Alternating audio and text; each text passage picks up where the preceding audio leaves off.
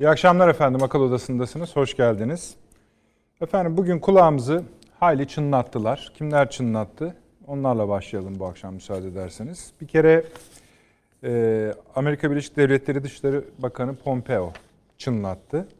Aslında çınlattı da sayılmaz çünkü kendisi buradaydı. Biraz yüz yüze gibi oldu. Gerçi söylediği laflar arkasından geldi ama Türkiye'ye.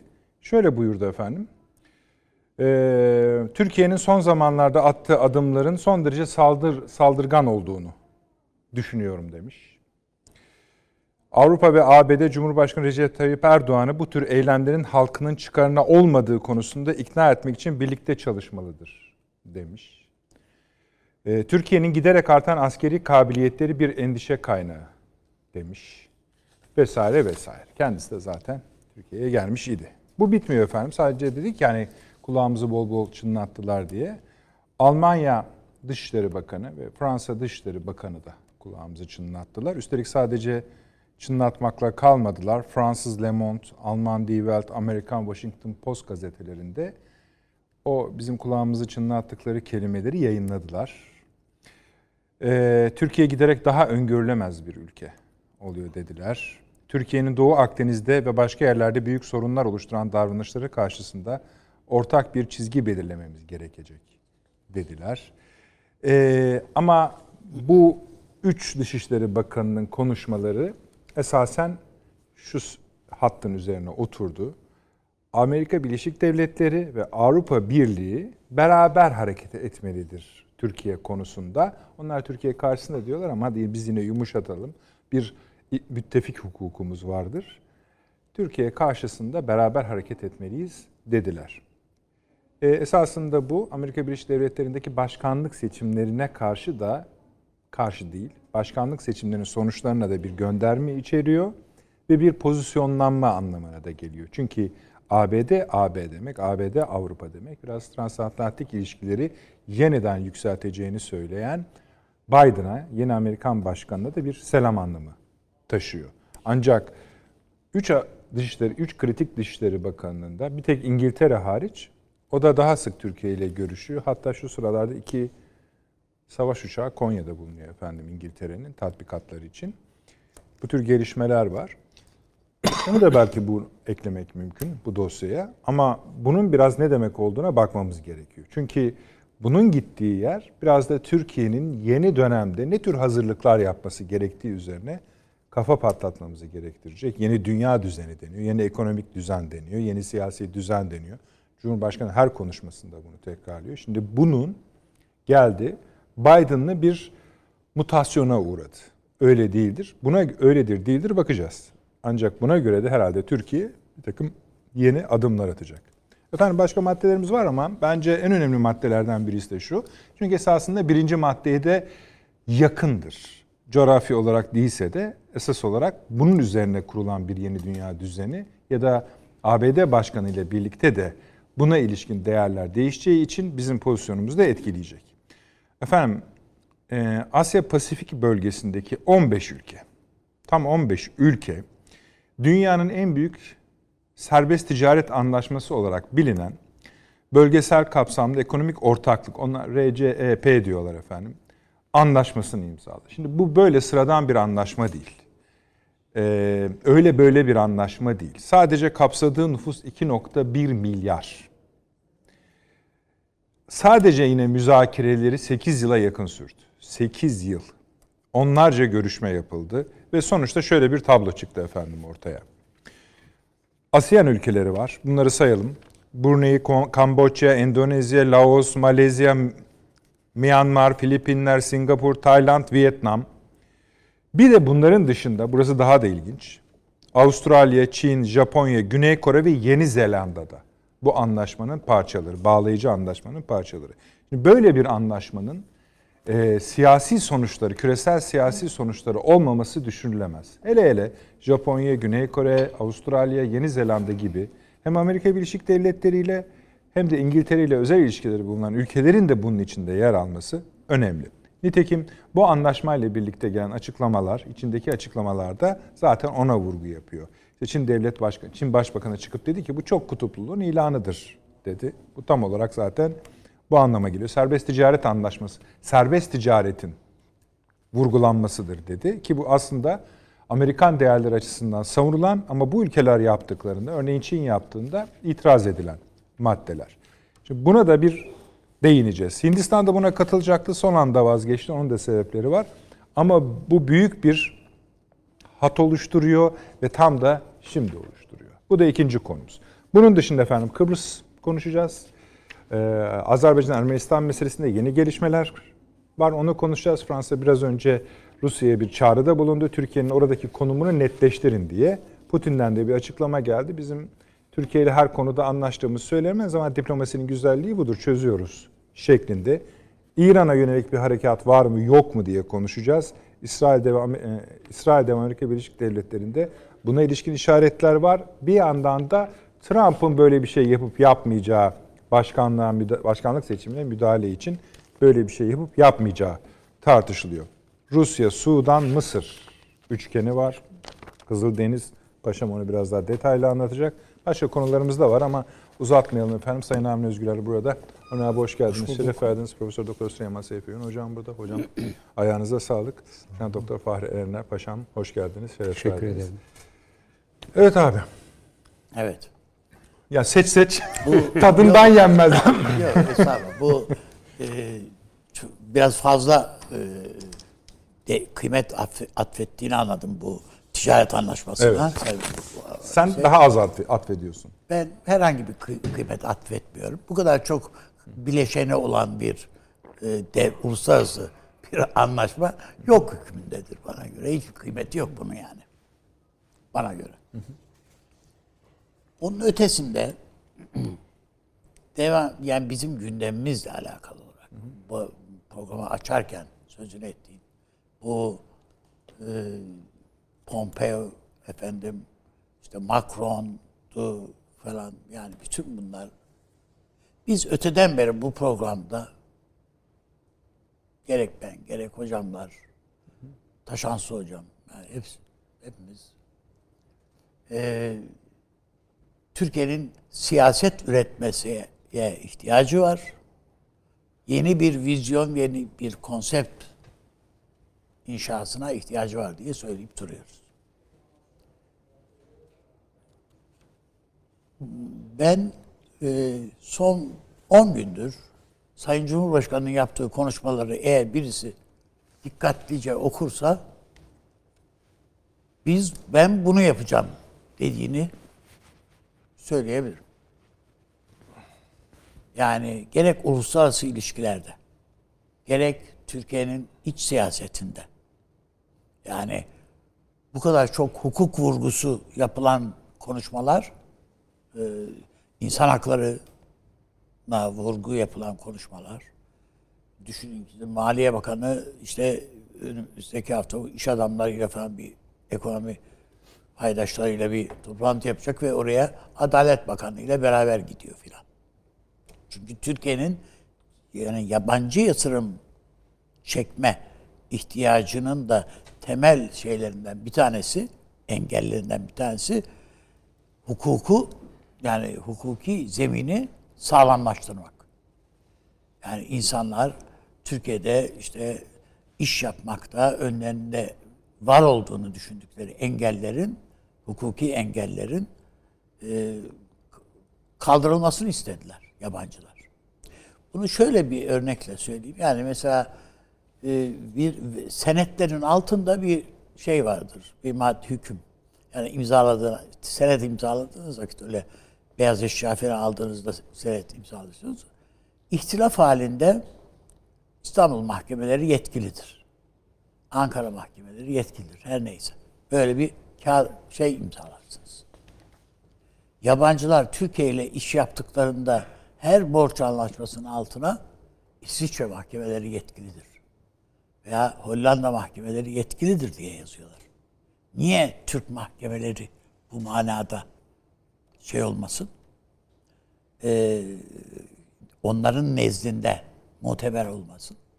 İşte bütün bu şeyleri, rahatsızlıkları ortadan kaldıracak bir takım düzenlemelerin her birisinin yapılması lazım. Şöyle düşünün ki Türkiye'de kaç defa değiştiğini bilmiyoruz. Artırma eksiltme ihale kanunu ilk çıktığından bu yana kaç defa değişti acaba? Yani onlarca, binlerce defa tüzükler değişti, yönetmelikler değişiyor, şunu değişiyor, bunu şey. Yani Türkiye'de bir iş yapmak isteyen insanın hangisine uyacağı, hangi koridordan nereye açılacağı o koridorun belirsizleşen bir süreç gibi. Yani işi belirsiz hale getirmek gibi bir şey var. Bu tablonun tamamen değişeceğine dair işaretler var şu anda Türkiye'de. Veya en azından ben Sayın Cumhurbaşkanımızın konuşmalarından bunu çıkarıyorum. Ee, keza işte yeni mağduriyetler yaratmayacağız şeyleri var. Söylemleri var. Ee, işte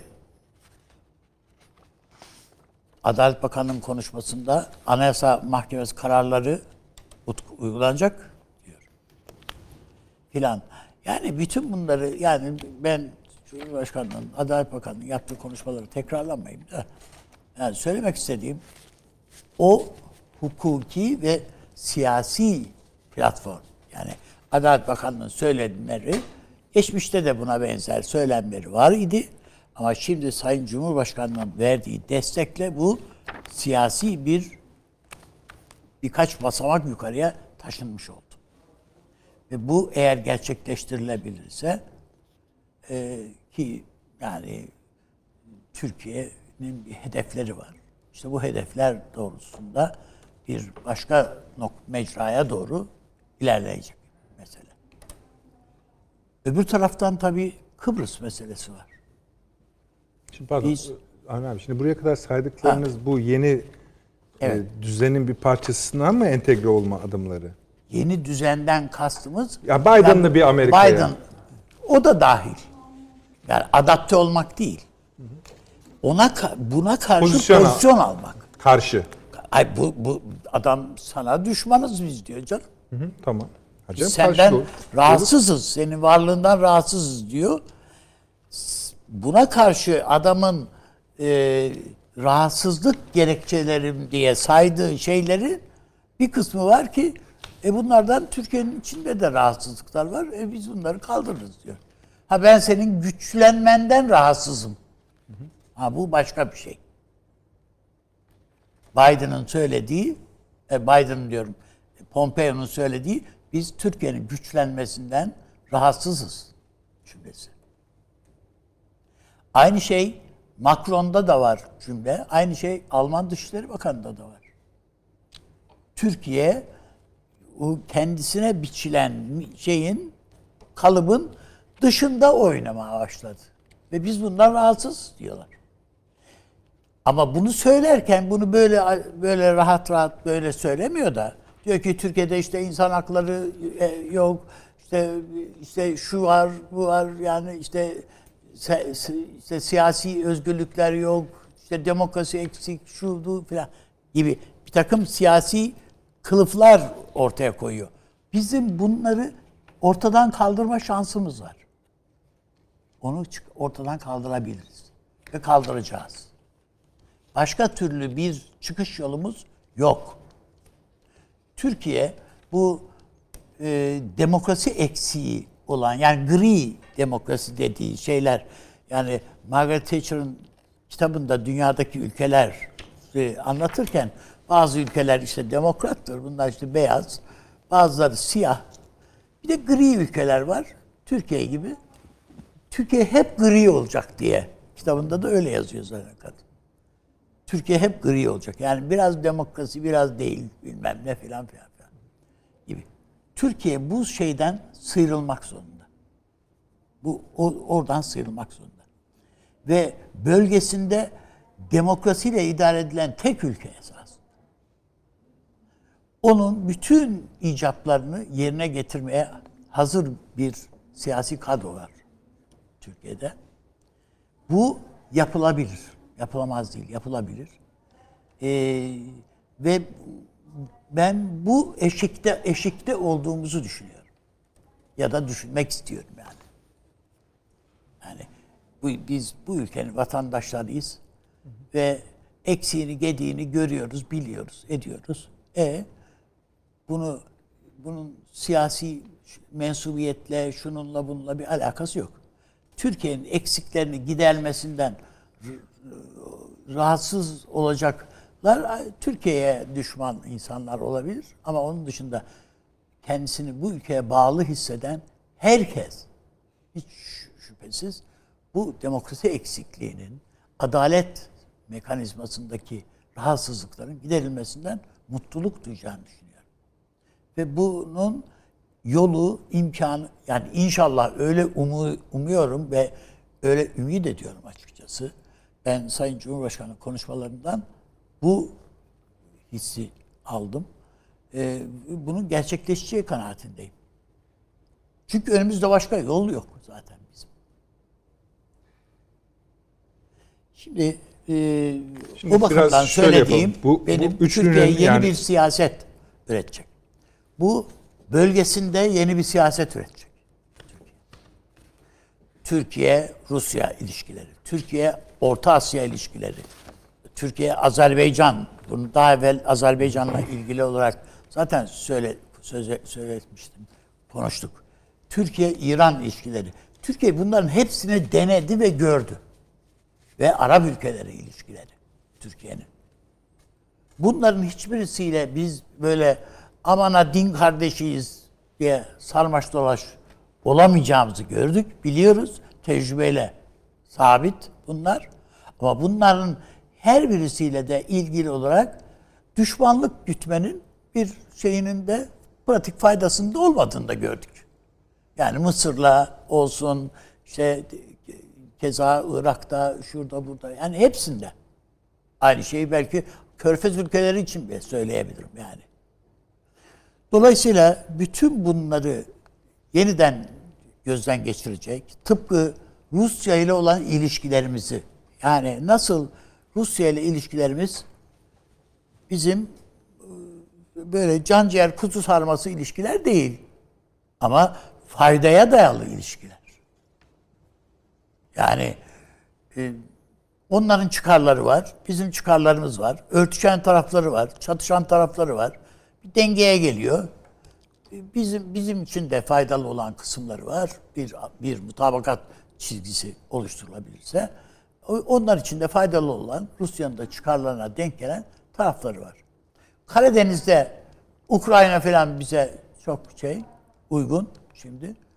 Yarın öbür gün daha iyi anlaşmalar da yapabiliriz. Gürcistan falan keza. Muhtemelen Gürcistan'ın kulağını çekmeye gitti Po- Pompeo. Sakın ha bu Türkiye ile ha falan diye. Yani olabilir. Ama Türkiye bütün bunlarla bir ilişkiyi, sağlam, güçlü ilişkiler, güvene dayalı ilişkiler kurmak ihtiyacı. var. Aynı şey Arap ülkeleri için de geçerli. Peki. Yani adam Tunus devlet başkanı, Cezayir devlet başkanı bize gelmiyor gidiyor şeye ya. Macron'a gidiyor ya ne diyorsun diye. Hastalanmış tedavi için gidiyor. Orada sabahtan akşama kadar binlerce insan ölüyor, sokaklarda ölüyor ama tedaviye oraya gidiyor. Burada daha imkanlar olmasına rağmen. O veya daha hassas bir tıbbi bakım olabileceği halde mesela onu bildiği halde oraya oraya gidiyor. Çünkü oraya başka bir gözle bakıyor adam. Bu patron diye bakıyor. Oraya gideyim. Yani Fransa'da bunlar kendilerine gel oraya geldikçe bunlardan mutlu oluyorlar. Yani evet bu bu bir biat merasimi gibi geliyor onlara.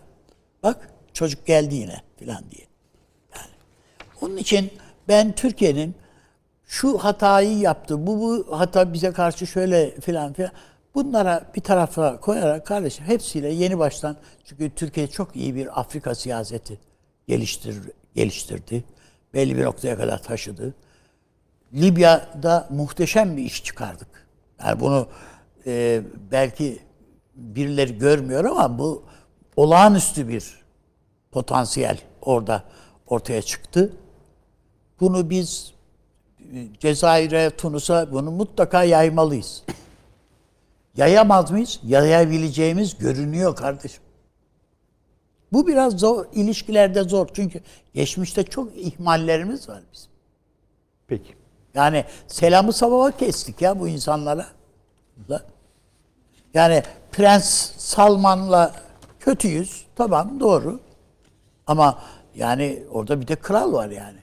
Değil mi? İzmir depremine yardım gönderen bir adam yani nihayetinde. Peki. Ha bu bunun yerine işte Salman gelecek de o bilmem ne. Hayır kardeşim bu Biden geldiğinde bu Salman'ın başına ne geleceğini bilmiyoruz. Kimse garantisini veremez yani. Peki. Onun için ben bu yeni siyaset üretmenin hem gerektiğini hem Türkiye'nin buna niyetlendiğini ve harekete geçtiğini e, düşünüyorum. E, önümüzdeki dönemin gündemini de Türkiye'nin bunun oluşturacağını düşünüyorum. Peki. Yani özetle aslında hani yanlış yerse varsa düzeltin. Şöyle sadeleştirebilirim. Ee, Almanya, Fransa, ABD Dışişleri Bakanlarının açıklamalarını ve bu uluslararası gazetelerde yazdıklarını Biden döneminin bir parçası olarak Tabii, tabii. söylemiştim. Onu onayla, onaylıyorsunuz.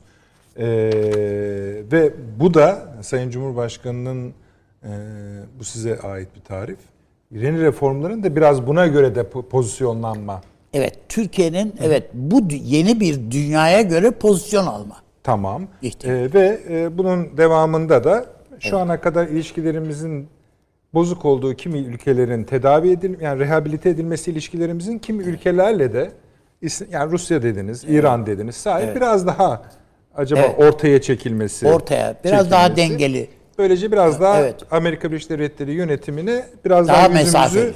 daha mesafeli. Evet, tabii daha mesafeli. Biz yani Amerika Türkiye'nin kendisine düşman olduğu gibi bir düşünceye doğru itiliyor habire.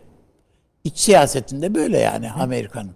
Her yerde İşte ben Türkiye yüzünü çevirdim, buna siz mesafeli dediniz. Yanlış anlama olmasın. mesafeli diyorum. Yani şöyle söyleyeyim. Yani biz artık bir ittifak, yani stratejik müttefik bizim dilimizde bu var. Yani Amerikalılar böyle bir tabir kullanmıyorlar. Türkiye artık stratejik müttefik falan değil Amerika için. Hatta müttefik olduğu bile soru, soru işareti. Tamam. Peki. Yani şunu sorsam ne dersiniz? Aynı şeyi mi söyleyeceksiniz? Biden döneminde de Türkiye Hayır daha iyimserim. Geçen Ha, program tamam, geçen tamam, programda tamam. söylemiştim. Tamam, yanlış Biden'la alakalı olarak olmasın diye. Evet. Tamam, daha peki. iyimserim. Al Ee, Pompeo'yu gördük. Yani bu Trump'ın Dışişleri Bakanı. Mümkün olsa bugün sa- savaş açacaktı. peki. Eleştiri gelir mi gelmez mi Patika, bilmiyorum. hayır Benden Patrikhane için ayrı- ne dedi? Ee, bizim e, siyaset partnerimiz dedi. Peki. Ee, biraz o zaman şey Zaten yapalım. başını Soğu- da- soğutalım sizi. Konstantinopolis diye tanımlıyor. Evet evet evet. Yani evet. e, Konstantinopolis kelimesini de ekleyerek evet. Peki. İlk reklamımız efendim hemen geleceğiz. Bir dakika reklam arası. Haberin sosyal medyası gzt.com sizi çok farklı bir okuyucu deneyimine davet ediyor. Merak ettiğiniz sorular yanıt buluyor, henüz duymadığınız şaşırtıcı konularsa karşınıza geliyor. Yorumlarınıza editörler cevap veriyor, arkadaşlarınızla paylaşmak isteyeceğiniz eğlenceli içerikler hazırlanıyor. Sizler için kamera karşısına geçiliyor ve olaylar sıkmadan ve anlaşılır şekilde anlatılıyor. Özel infografikler, videoların yanı sıra burada sayamayacağımız sayıda farklı dergiler. Şimdi telefon ekranınızı daha da anlamlandırmak için sizi davet ediyoruz. GZT uygulamasına iOS ve Android marketlerden kolaylıkla erişebilir, pişman olmazsınız. Mutlaka indirin. Reklam arası sona erdi. Devam ediyoruz efendim. Arkamızdan konuşulanları analiz etmeye, kulağımızı çınlatanları yorumlamaya. Ee, Süleyman Seyfi Öğün Hocam tabii lütfen ilk önce bunun anlamını bize söyleyiniz. Sayın Avni Özgüren'in yorumları vardı. Onlara yorumunuz var mı? Hadi bakın. Şimdi benim seneler evvel bir arkadaşım e, ithalat, ihracat işleri yapan, onunla konuşuyorduk. İşte yeni Çin'in e, yıldızı parlıyor. E, işte Çin'den mallar geliyor falan falan bir şeyler söylüyor bana. Ya dedim ben bir şey merak ediyorum. Yani bildiğim işler değil. Şimdi mesela siz bir dedim Çinli firmaya e, ithalat yapmak için yazışıyorsunuz. Yani diyelim ki anlaşma. Parayı gönderiyorsunuz herhalde dedim. Evet dedi yani bir miktarını en azından gönderiyoruz. Sonra mallar geliyor. Peki dedim gelmezse ne oluyor? Diyelim ki dedim ben mesela bir Çinli firmayım. Bu işi geçim yolu yaptım. Dünyayı bir anlamda dolandırıyorum yani böyle firma. Ya dedi sen ne diyorsun? Tut ki dedi bu dediğini herhangi bir Çinli firma yaptı. Ve ben dedi bunu dedi Çin Ticaret Bakanlığı'na bildirdim. Malımı teslim etmedi veya çürük mal gönderdi. Biliyor musun ne olacağını dedi o firmaya. Yani yeryüzünden silerler. İşte demokrasi, demokratik olmayan ülkeler Şimdi bakınız. Yani biz bir ilişkiyi bence yanlış kuruyoruz. Şimdi evet bugün dünyada büyük ölçüde işte bir dolar bolluğu yok. Ee, işte FED girdi, faizleri arttırdı, doları çekti, sonra acık bıraktı, sonra tekrar sonra böyle biraz istikrarsız. Yani eskisi kadar kaynağı bol bir dünyada değiliz. Ve bizim gibi gelişmekte ve kalkınmakta olan e, devletler, toplumlar işte dışarıdan sermaye bulmak gibi bir acil mecburiyet içerisinde hareket ediyoruz. Yani, yani dünyadan sermaye gelmeli Türkiye'ye ki Türkiye'de iş kurulsun vesaire gibi şeyler. İşte ödemeler meselemiz var gene dolara bağlı filan. Ee, şimdi bu yavaş yavaş çölleşen dünyada bu manada ekonomik manada çölleşen dünyada acaba e, bir ev içi düzenleme yaparsak e, hele hele yeni iklim Biden'la birlikte gelmesi beklenen işlerimiz açılır mı gibi basit bir düşünce var bunun arkasında. Halbuki bakılırsa şu görülür bence. Dünyada sermaye çekmenin yolu demokrasiden falan geçmez. Çin'de demokrasi falan yok. Çin sermaye çekiyor. 1980'lerde Güney Kore bir sermaye çekim merkezi haline geldi. Hatırlayalım 80'lerin 90'ların e, Güney Kore'sini öğrenciler koşturur, polisler kovalar. İşçiler ayaklanır, hükümet gider onları döver, bastırır. Yani hiç demokratik bir manzara da sunmuyorlardı. Ama sermaye birikimi orada gerçekleşti. Japonya'nın çok aman aman bir demokrasisi de yok. Yani böyle numune göz hani İsveç'i gösterirler de Japonya'yı göstermezler herhalde. Orada başka problemler var. Bunun yolu bu değil. Brezilya'da diktatörlükler olur, siyasi istikrarsızlıklar olur, her şey olur ama Brezilya yani önemli ölçüde sermaye çeker. Yani bunu biliyoruz. Bunun için ne gerekiyor? Yani demokratik olmak mı? Hayır değil. Bir şey gerekiyor ama hukuklu olmak gerekiyor. Şimdi biz böyle hukuklu yaşamakla demokratik yaşamayı çok iç içe görüyoruz. Aynı şeyler zannediyoruz. Halbuki bunlar aynı şeyler olmayabilir. Ee, Çin'de tam bir ne diyelim kanun hakimiyeti vardır ve Çin mevcut yasaları itibariyle öngörülebilir bir Hocam. Ee, Hangi dünyadır. konu üzerinden ilerliyorsunuz? Bu anlaşma üzerinden mi yoksa hani yani Yok yok Tamam, gelmedik. tamam bu buraya bu bağlayacaksınız. yani İlk işte- bölüme bağlayacaksınız. Avni Özgürel Üstadımızın anlattığı mesele Tamam, üzerinden tamam. gidiyorum. ben. Şimdi buna da bir örnek Reformlar vereyim. üzerine. Evet. Ee, Fransa'da 16. Louis döneminde biliyorsunuz Fransa Katoliktir. Çok koyu Katoliktir yani. Protestanları daha 15. yüzyılda kestiler yani sürdüler falan. 16. Louis bu kellesi giden adam yani devrimde. Voltaire sürgündedir. O sırada bir olay olur Fransa'da. Jean Calais isimli bir e, protestan azınlıktan bir adam oğlunu öldürmekle suçlanır. Sebebi de oğlu Katolik olmuş. O da kızmış güya onu öldürmüş. Tabii müthiş bir kamuoyu infiali.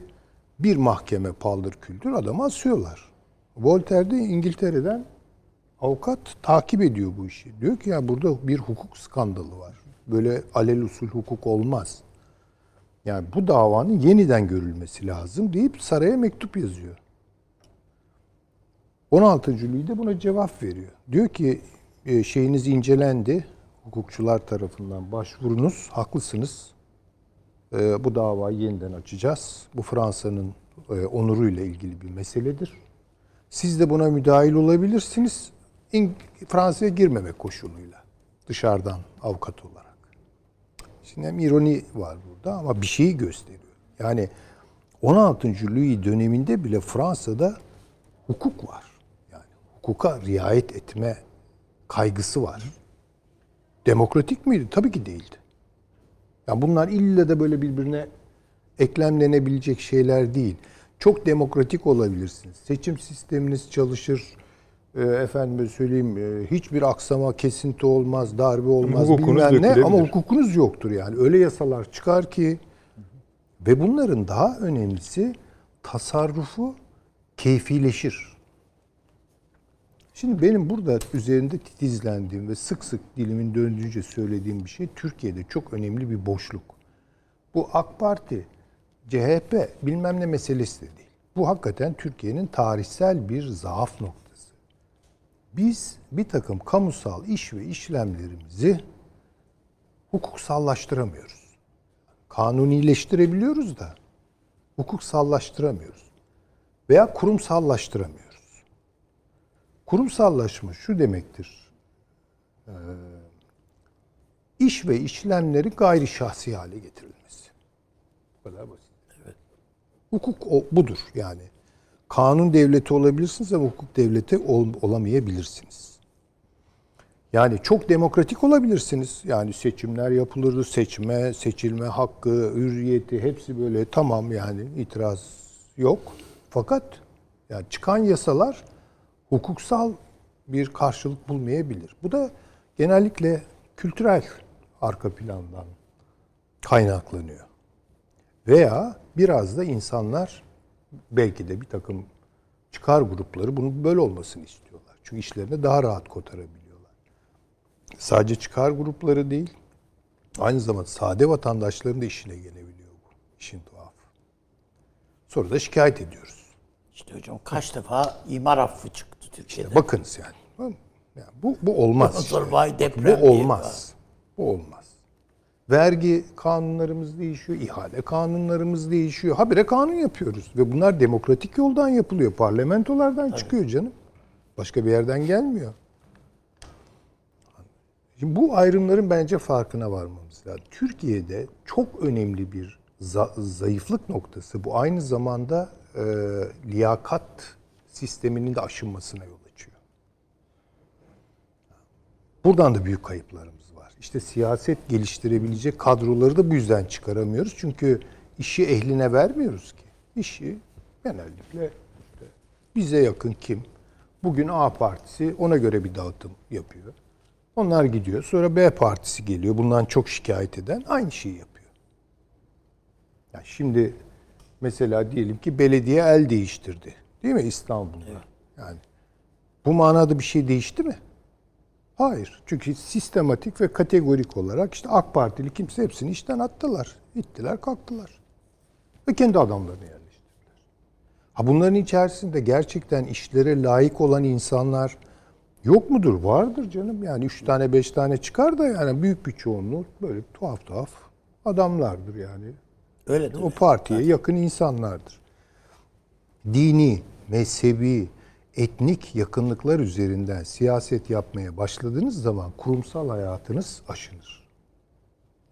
Ve bunun bedelini bir toplum olarak herkes öder. Hani nasıl ki çürük bir bina sonuçta herkese bedel ödetiyor.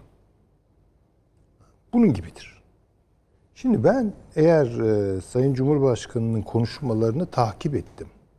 Çok önemli bir şey söyledi bugün. Çok dikkat çekmedi. Mevzuatlarla değil, hukukla yöneteceğiz. Şimdi bu ayrım hukuk devleti olmakla kanun devleti olmak arasındaki ayrımdır. Bunu teslim etti. Bunu söyledi. Ha gerisi nasıl gelir ben onu bilemem.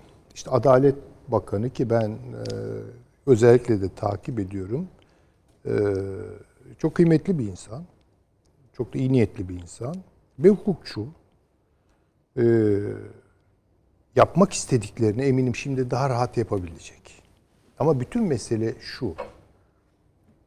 herkese ait kamusal iş ve işlemlerimizi biz gayri şahsi hale getirebilecek miyiz? Mesela problem işler mi belirleyecek yani? Mesela diyelim ki üniversite, itiş kakış yeri mi olacak bu? Siyasi kavgaların arenası mı olacak bu? Yoksa orada bilim mi üretilecek? Yani orada yükselmeler, böyle yakınlık ilişkileri, akrabalık, e, efendim bu, bunlara göre mi olacak? Yani orası çiftlik gibi mi yönetilecek? Ki üniversiteler maalesef bugün öyle. Yani kabul edelim. Yoksa hakikaten yani işini gücünü doğru düzgün yapan insanların mı önü açılacak? Ve bunların hakikaten bir hukuksal güvenceleri olacak mı? Bunlara bakmak zorundayız prensipler meselesidir. Bu ilkeler meselesidir. Değerler meselesi değildir. Değer tartışması çok ucuz bir şeydir. Herkes yapabilir. Kahvelerde de yapılır. Ama ilke başka bir şeydir. Dolayısıyla değerlerden çok ilkelerin konuşulabileceği bir iklime siyasal gündemimizi taşıyabilirsek ki bunda bir hayli geç kaldık. Eyvallah. Bu bence e, evet Türkiye'nin açılımı olacaktır. Ve tabii ki bu özelliğiyle Türkiye saygınlık kazanacaktır. Bakın bizim demokrasi açısından bir problemimiz yok. Üstadım gayet güzel söyledi yani. Demokrasinin temel kurum ve kuruluşları bizde işliyor. Seçimler yapılıyor. Hepsi var. Seçme e, hakkı var, seçilme hakkı var. Üstelik Kadınların gayet basiret sahibi bir millet var yani. el ve de Seçmekte. sahip çıkıyor buna yani demokrasiyi bu manada savunuyor. Ama eğer demokrasiyi çoğunlukçuluk üzerinden şahsi ilişkileri açarak sürdürürsek bu problem olur. Karşımıza bir problem olarak gelir. Bunun karşısında da çoğunluklara saygı duymayan bir çoğulculuk gelişiyor. Yani böyle demokrasinin iki yakası bir araya gelmiyor nedense. Ama bütün dünyada böyle. Bugün Amerika'da Biden-Trump gerilimi de budur. Yani bütün dünyada çoğunluklara e, yer yer homofobik bakabilen bir çoğulculuk gelişti. Çoğulculuğa da gereksizlik ve e, demokrasiyi bozan bir şeymiş gibi e, bakan bir çoğunlukçuluk.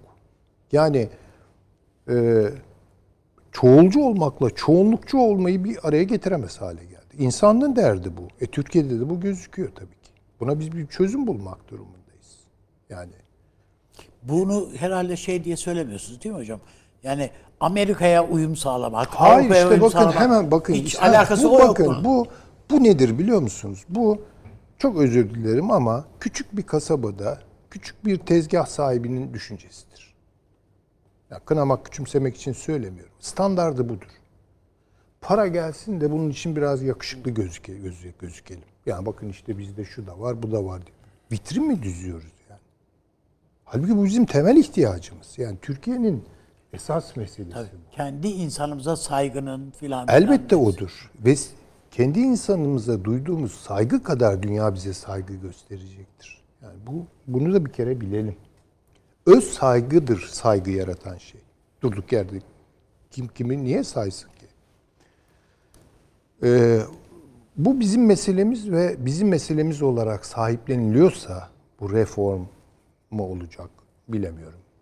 Göreceğiz tabii bunu takip edeceğiz e, sonuçları itibariyle. O evet e, Türkiye'nin önünü açacak. Ama değilse para damlasın, sermaye bulalım. Bunun için işte böyle gözükelim. Yani bu askerlikteki teftiş fırçası hikayesi gibi bir hikayeyi anla- hatırlatır bana ki ben bunun bu e, kadim millete yakışmayacağını düşünüyorum. Peki hocam. Teşekkür Hocamın e, söylediğine bir şey yerden göğe haklı. Çok doğru bence de. Nasıl koronavirüs yani şu maske kullanımı süreci filan o ağır cezalar öyle bir şeyleri ortaya çıkardı ki inşallah bu bir alışkanlığa dönüşür. Artık kurala uyma. Çünkü affetmiyorlar. Hayır kardeşim. İdare tabi diyor. Biz çünkü bu idare bu- alışığız bu- yani. Trafikte hata yapıyoruz. İdare tabi aman ha filan. İşte şeyinin ehl, eskiden ehliyetin arasına para koyup verenler filan. Yani bütün bunların hepsini gördük.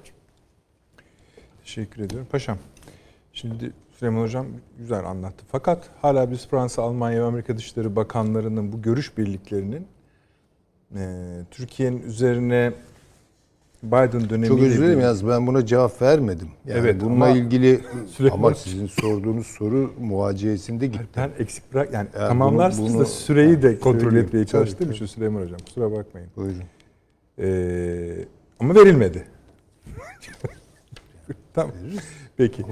Ee, siz ne düşünüyorsunuz bu e, Yani Fransa- mutabakat hakkında? E, Fransa, Almanya e, esasında ikisinin arasında ben e, bu çağrının e, tamamen e, propaganda maksatlı olduğunu, Avrupa Birliği'ni bir araya tutma maksatlı olduğunu yani çünkü Fransa ile Almanya arasındaki e, sorun alanlarını birden itibaren sıralasınız ondan fazla madde çıkar.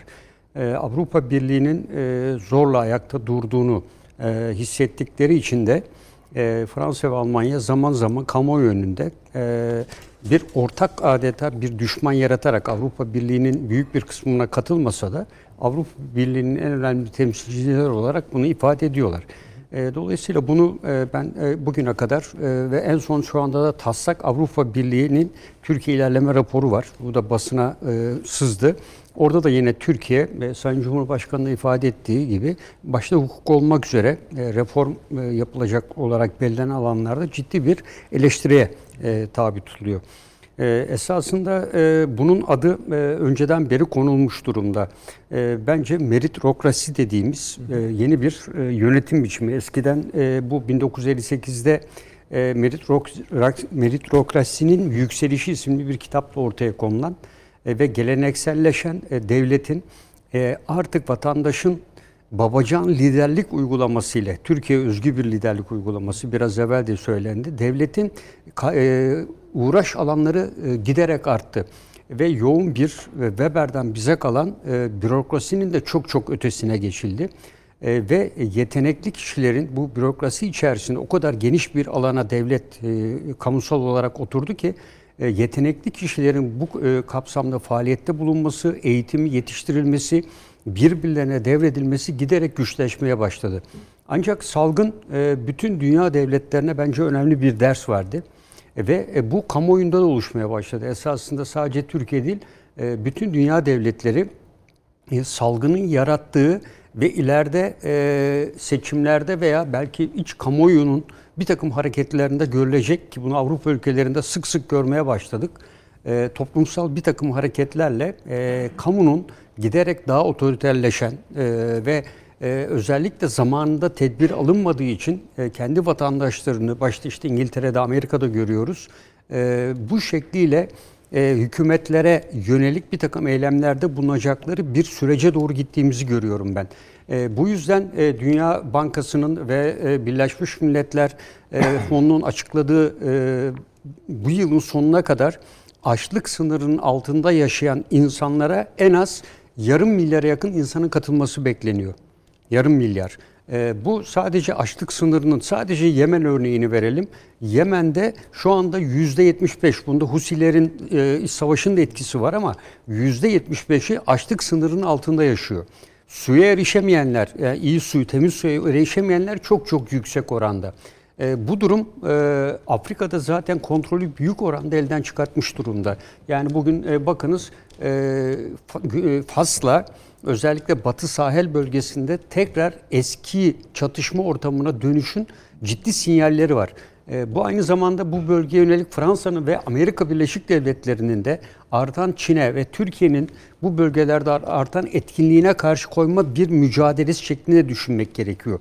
Bundan evvel Fas'ın e, burada e, uzun yıllar, 30 yıldır bir e, anlaşma sürecine girilmişti. Buradaki Polio Büro diye bir e, Polisario. Polisario, evet, Polisario diye e, bir yapılanma vardı. E, bununla şu anda Fas arası giderek açılmaya başladı ve her an çatışmaların bireysellikten giderek bölgeyi 30 yıl öncesi olduğu gibi kapsaması bekleniyor. İşte bu Fransa ve ilgili ülkeler Amerika Birleşik Devletleri tarafından ki bu da Mali darbesi bunun ilk ipucu olmuştu. Diğer ülkelerde de bunu yaygınlaşacak. Hemen doğusunda da biliyorsunuz DAEŞ Kuzey Afrika e, Federal İslam Cumhuriyeti'ni koydu ve Afrika'da ağırlığını giderek arttırmaya başladı.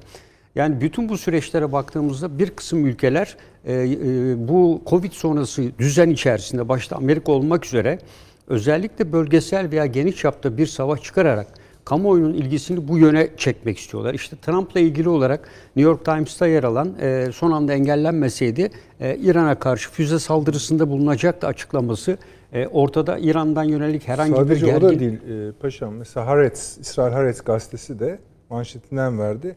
Neten şöyle bir başlık attılar. Netanyahu İran'ı vurar vurur mu? Hayır ama e, Trump vurur. Vurur, evet. Yani bu yeni e, bir şey. Aynı zamanda işte Savunma Bakanı'nın görevden alınması, onunla birlikte gelen e, Pentagon'dan Tabii, istifalar, yeni kişilerin atanması falan filan gibi. bunu da sonunda bunun- götürdüler şeye bağlar bir şey konuştuk. vurursa o aslında Trump Biden'ı vuruyor demektir. Tabii Yani tabii. seçim sürecini de durdurmak için bunu yapacağını için. söylüyorlar yani. Zaten temel amaç oydu. Yani şey hep burada da konuşuyorduk. Amerika Birleşik Devletleri bir yerde bir savaş çıkaracak. Bu bölgesel veya geniş kapsamlı olur.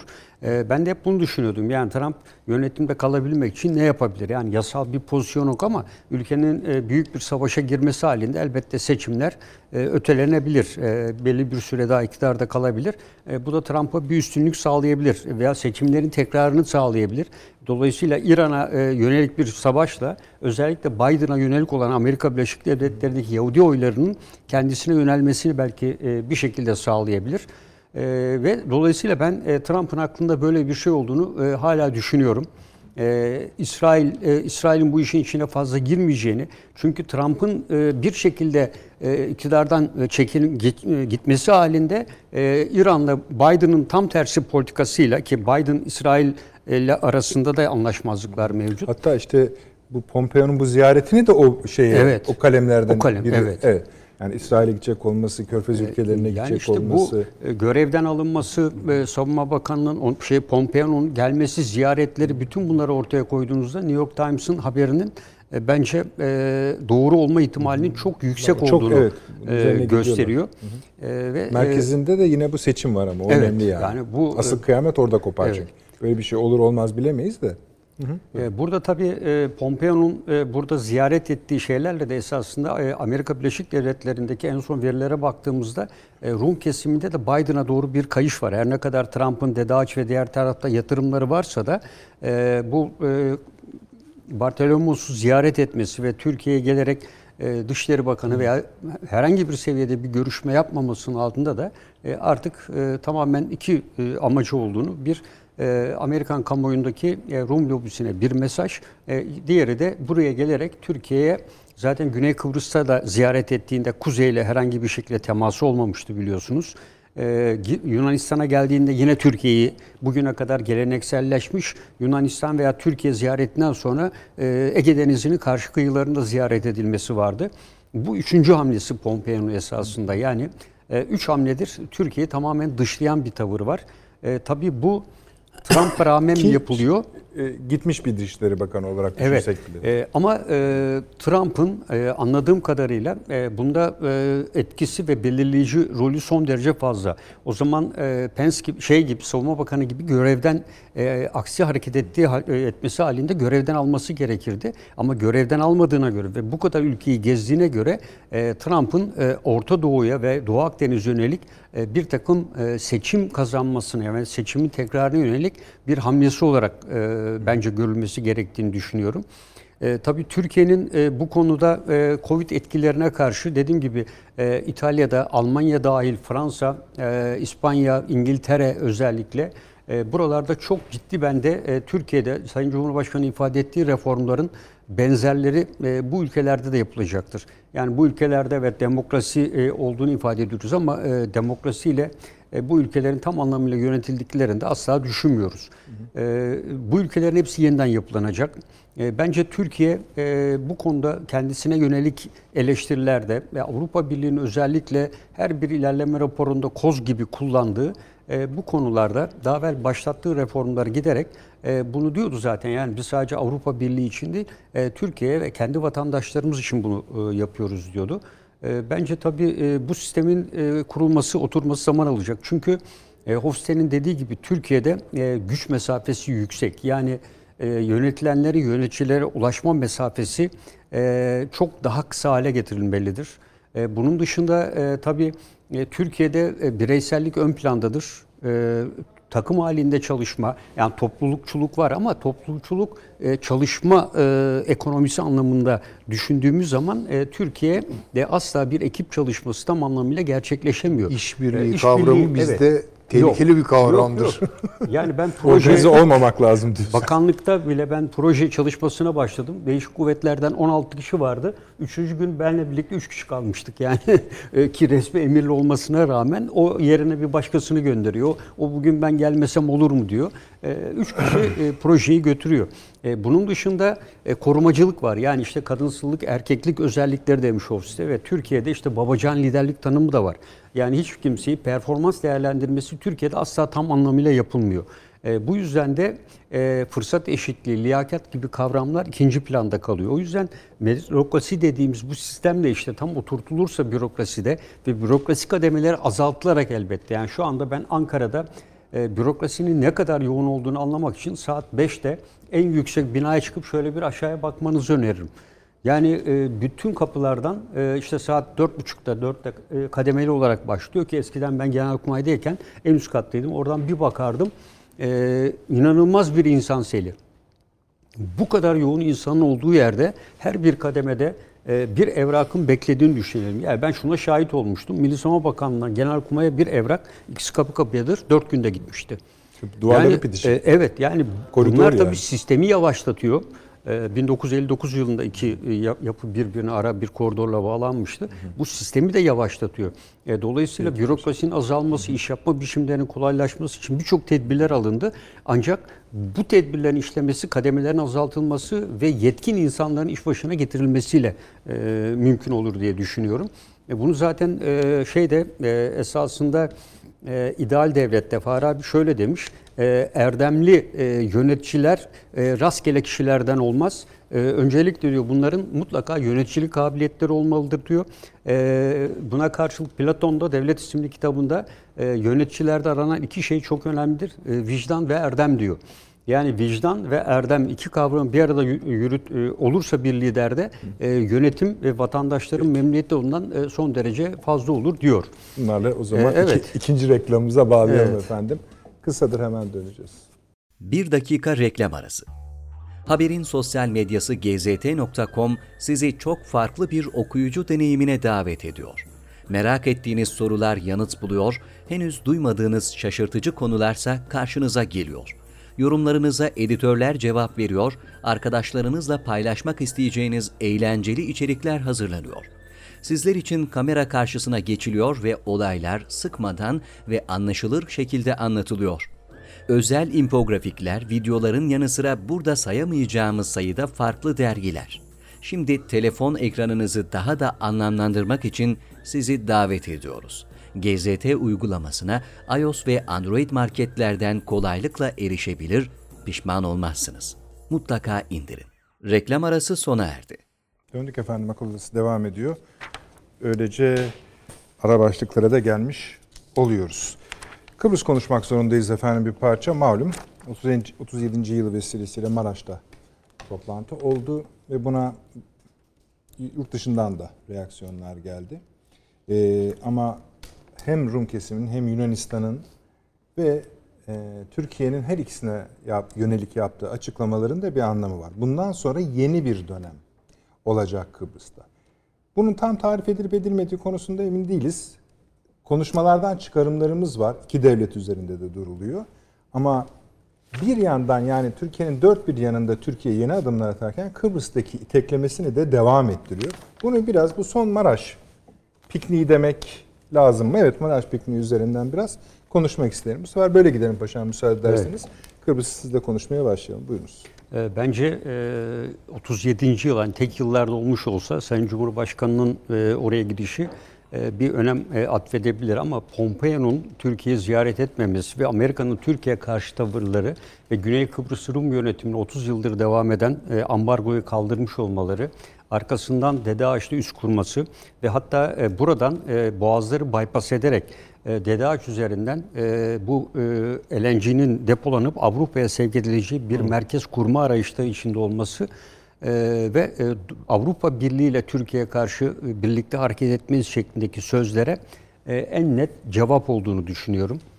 Ee, Burada e, özellikle e, Kuzey Kıbrıs Türk Cumhuriyeti'ne e, bence gidilerek e, burada e, e, yeni Cumhurbaşkanı'nın kutlamanın ötesinde e, verilen mesaj Türkiye'nin e, Akıncı'nın ifade ettiği gibi bir federasyona asla artık yer verilmeyeceği ve e, Kuzey Kıbrıs Türk Cumhuriyeti'nin bağımsızlığının tanınması konusunda ben ilk işaret fişeğinin daha güçlü bir şekilde atıldığını düşünüyorum. Amerika Birleşik Devletleri'nin bu yöndeki tutumla devam etmesi halinde bu sürecin daha da hız kazanacağını değerlendiriyorum.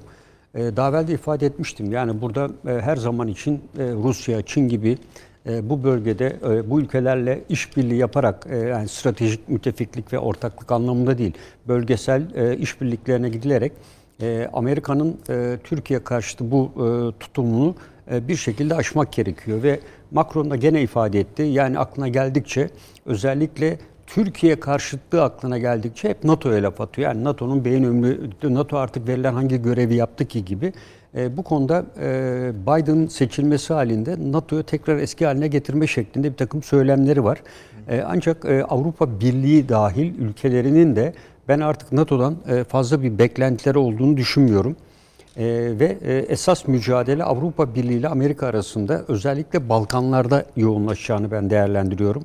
Ee, Amerika'nın Dede Ağaç üzerindeki bu yaptığı Türkiye'yi bypass çabaları da esasında Türkiye karşıtlığının e, bir e, sonucu olduğunu düşünüyorum. Yani boğazlardan geçmeden Türk akımı ikiyi keserek önlü Türkiye ekonomik anlamda Rusya işbirliğini zaten yaptırımlarla cezalandırmıştı. İkinci hamlesiyle e, Türkiye ekonomik açıdan gemi geçişleriyle ve diğer konularla da e, örneğin Kanal İstanbul'un yapılmasında daha az tanker, daha az gemi geçirerek e, bu bölgede Türkiye'nin gelirini düşürmek de e, hedeflendiğini düşünüyorum ekonomik anlamda. Ve burada tabii bunu yaparken de ilginç bir şey de ya- yayınlandı. Örneğin Yunanistan hava sahası ihlali konusunda Amerika Birleşik Devletleri gerçi bağımsız bir kuruluş herhalde dedi. E, Yunanistan e, Türkiye işte hava sahası ihlali yaptı. Hayır dedi. Yani bu uluslararası şeyde bu 6 mildir e, e, karşılığı şeklinde bir açıklama Yunan kamuoyunda da sert bir tepkiyle karşılaştı. E, bu da zaman zaman Amerika'da e, bu şekilde cılız da olsa bazı seslerin çıktığını işareti olarak e, görebiliriz. E, Kuzey Kıbrıs Türk Cumhuriyeti bundan sonra e, özellikle ekonomik anlamda e, daha güçlü desteklenmesi ve Azerbaycan dahil olmak üzere özellikle Rusya ve Çin tarafından bir şekilde tanınması için girişimlerin arttırılması gerektiğini ben düşünüyorum. Özellikle dediğim gibi yani Çin'e ille bir askeri üs olması şart değil. E, Burada verilecek olan e, bir liman bile en azından limanın yapımı dahil her şeyi Çin'in Orta Doğu yatırımları konusunda da e, ciddi artış var. Bu konuda da e, Kıbrıs'ın da bir üst bölgesi olması veya limanı olması Çin'in işlerini daha da kolaylaştıracaktır diye düşünüyorum. Burada tabii Türkiye'nin burada askeri gücünü çekmesi asla söz konusu değil. E, tam tersi e, Türkiye'den e, burayı artık her türlü gücümüzle biz zaten destekleyecek bir mesafedeyiz. En son geliştirdiğimiz silah sistemleri, S-400'ün buraya konulmasıyla tüm adanın hava savunma şemsiyesi altına alınacak olması, bir 70 kilometredir e, Girne'ye olan mesafe, e, toplamı 400 kilometreden e, etkili menzili, 600 kilometreden hedef tespiti yapabiliyor ki neredeyse Güney Kıbrıs Rum yönetimini aşarak Mısır'la Güney Kıbrıs arasındaki ara hattına kadar e, hava savunma sistemi e, etkinliğini sürdürebiliyor. Ee, Türkiye tabii e, bu konuda e, yaptırımlar e, söz konusu olabilecektir. E, bu yaptırımlar dediğimiz gibi S-400, F-35 e, olaylarından dolayı e, Türkiye ben bundan sonra fazla etkilemeyeceğini ve özellikle Rusya ile olan savunma sanayi işbirliğinin de Kafkasya'daki gelişmenin aynısı eğer İdlib'de aktarılabilirse bu işbirliğinin daha da artabileceğini düşünüyorum. Elbette ilişkiler mesafeli yürüyecektir. Hatta e, hep ileri sürülüyor. Yani Kafkaslar için bile yeniden bir Astana modeli ortaya çıksın diye ama ona şu anda ihtiyaç kalmadı. Yani Rusya e, Türkiye arasındaki bir anlaşmayla şu anda bu çözülmüş durumda ama e, Rusya e, buzdolabından çıkarttığı dediğim gibi e, donmuş çatışmayı başka bir şekle sokarak e, tekrar dolaba koymak istiyor. E, bu konuda e, özellikle e, Azerbaycan e, konusunda e, tabii e, bir ilginç bir anekdot da vardı biliyorsun. BBC'nin muhabiriyle olan Az- e, Aliyev arasındaki e, bence e, verilecek en güzel e, cevabı vermiştir. E, Ben aynı şekilde Sayın Talat'ı da gerçekten TASAM bünyesinde geçen yılda kendisine en başarılı siyasetçi ödülü vermiştik. TASAM olarak biz vizyon sahibi siyasetçi ödülü. E, Bu vesilede e, şaşırmadığımız da ortaya çıktı yani yanlış bir değerlendirmede bulunmadığımız da ortaya çıktı. Evet. Peki. Yani onu da öyle değerlendirdik. E, ve kendi görüşleri kapsamında e, Kıbrıs iş adamlarını da bir araya getirerek yatırım yapmaya teşvik edilerek tabii e, Kuzey Kıbrıs'ın e, bugüne kadar olan ekonomik anlamda e, tam gelişmişliği değil de Güney Kıbrıs'a nazaran gayri safi milli hasıla kişi başına düşen milli gelir gibi değerlerinin yükseltilerek özellikle gençlerde oluşan e, olumsuza doğru giden havanın olumluya çevrilmesi son derece e, önemli olduğunu düşünüyorum. Peki. Süleyman Hocam. buyurunuz. Şimdi şuradan hareket edelim. Yani ister Trump, ister Biden dönemi fark etmez. Türkiye-Amerika Birleşik Devletleri ilişkileri bir daha asla eskisi gibi olmayacak. Ee, bu sadece soğukluk kavramıyla da açıklanamaz. Yer yer çok büyük gerilimlere doğru evrilecek. Yani hangi momentte ne gibi radikal kararlar aldırır taraflardan birine onu bilemem. Veya ikisine birden onu bilemem. Ama kimse bana kalırsa benim şahsi değerlendirmem e, bu ilişkilerde bir düzelme olacağını falan beklemez. Böyle.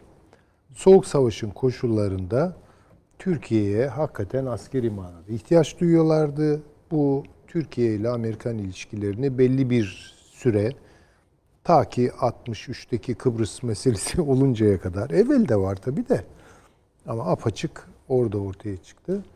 İyi kötü götürdü. Ama artık bundan sonra bunu sürdürülebilir bir şey olduğunu ben hiç zannetmiyorum. Aynı şey Avrupa Birliği ilişkileri açısından da geçerlidir. Şimdi bakınız yani öyle şeyler söyleniyor ki şu günlerde. Yani iyi ki Sayın Cumhurbaşkanı böyle bir açıklama yaptı.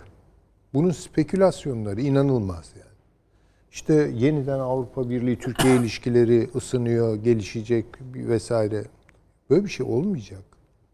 Yani hala inanıyorlar mı Allah için? Yani, Yani inananlar var. yani Türkiye Akıl Cumhuriyeti'nin. Avrupa Birliği'ne dahil edildi.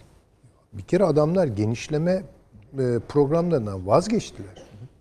Yani şu Doğu Avrupa'yı bir kere halledemiyorlar. Balkanları halledemiyorlar. Yani bir de tutacaklar Türkiye'yi alacaklar. Alıyorlarsa zaten iki kere düşünmemiz lazım. Ay bir de Bunun arkasında demektir ne? o zaman zaten bu, bu iş Tabii ki yani. yani. ha girmişsin ha girmemişsin ne var? Evet yani bilemem ya da iki kere düşünmeyi gerektirir Evet. adım atarken içeri. Yani. Ee, böyle bir e, tablo karşımızdayken tabii Pompeo'nun gelip İstanbul'da, Fransa'da önce sonra İstanbul'da bu beyanatları vermesine şaşırmamak lazım. Yani Avrupa Birliği ile Amerika Birleşik Devletleri gözden çıkarılmış kendileri için gözden çıkarılmış bir Türkiye'yi ne yapacaklarına karar vermelidir diyor Pompeo. Yani çevirirsek bu. Çok dramatik bir şey bu. Yani biz içeride ne yaparsak yapalım, vitrini nasıl düzenlersek düzenleyelim. Bunlar bir kere etkilemeyecek, tesir etmeyecek bu genel trende. Bunu bir kere baştan e, söylememiz lazım, görmemiz lazım. E, peki Türkiye ne yapacak bu durumda? Çünkü çift katmanlı bir şeyle karşılaşacağız bundan sonra. Baskıyla karşılaşacağız bence. Çünkü daha önce şöyle oluyordu. Amerika Birleşik Devletleri ile Avrupa Birliği arasında da meseleler olduğu için Türkiye bu gerilimleri de kullanarak belli manevra alanları geliştirebiliyordu kendisine. Yani Amerika'nın çok böyle diyelim ki keskin bir Türkiye karşıtı siyasetine Avrupa Birliği'ni yanına alarak veya en azından mesela diyelim ki Almanya'yı yanına alarak bir cevap verebiliyordu. E, Veya tersi durumlarda işte Amerika Birleşik Devletleri'ni bir manada yanına alarak Avrupa'ya bir cevap verebiliyordu. Şimdi artık böyle bir lüksümüz yok bizim bundan sonra. Bunu bir kere görmemiz lazım. Yani blok olarak gelecekler. O zaman şunu düşünmek gerekiyor. Tanzimat diplomasisinin refleksleri e, akla geliyor bunu yaparken de.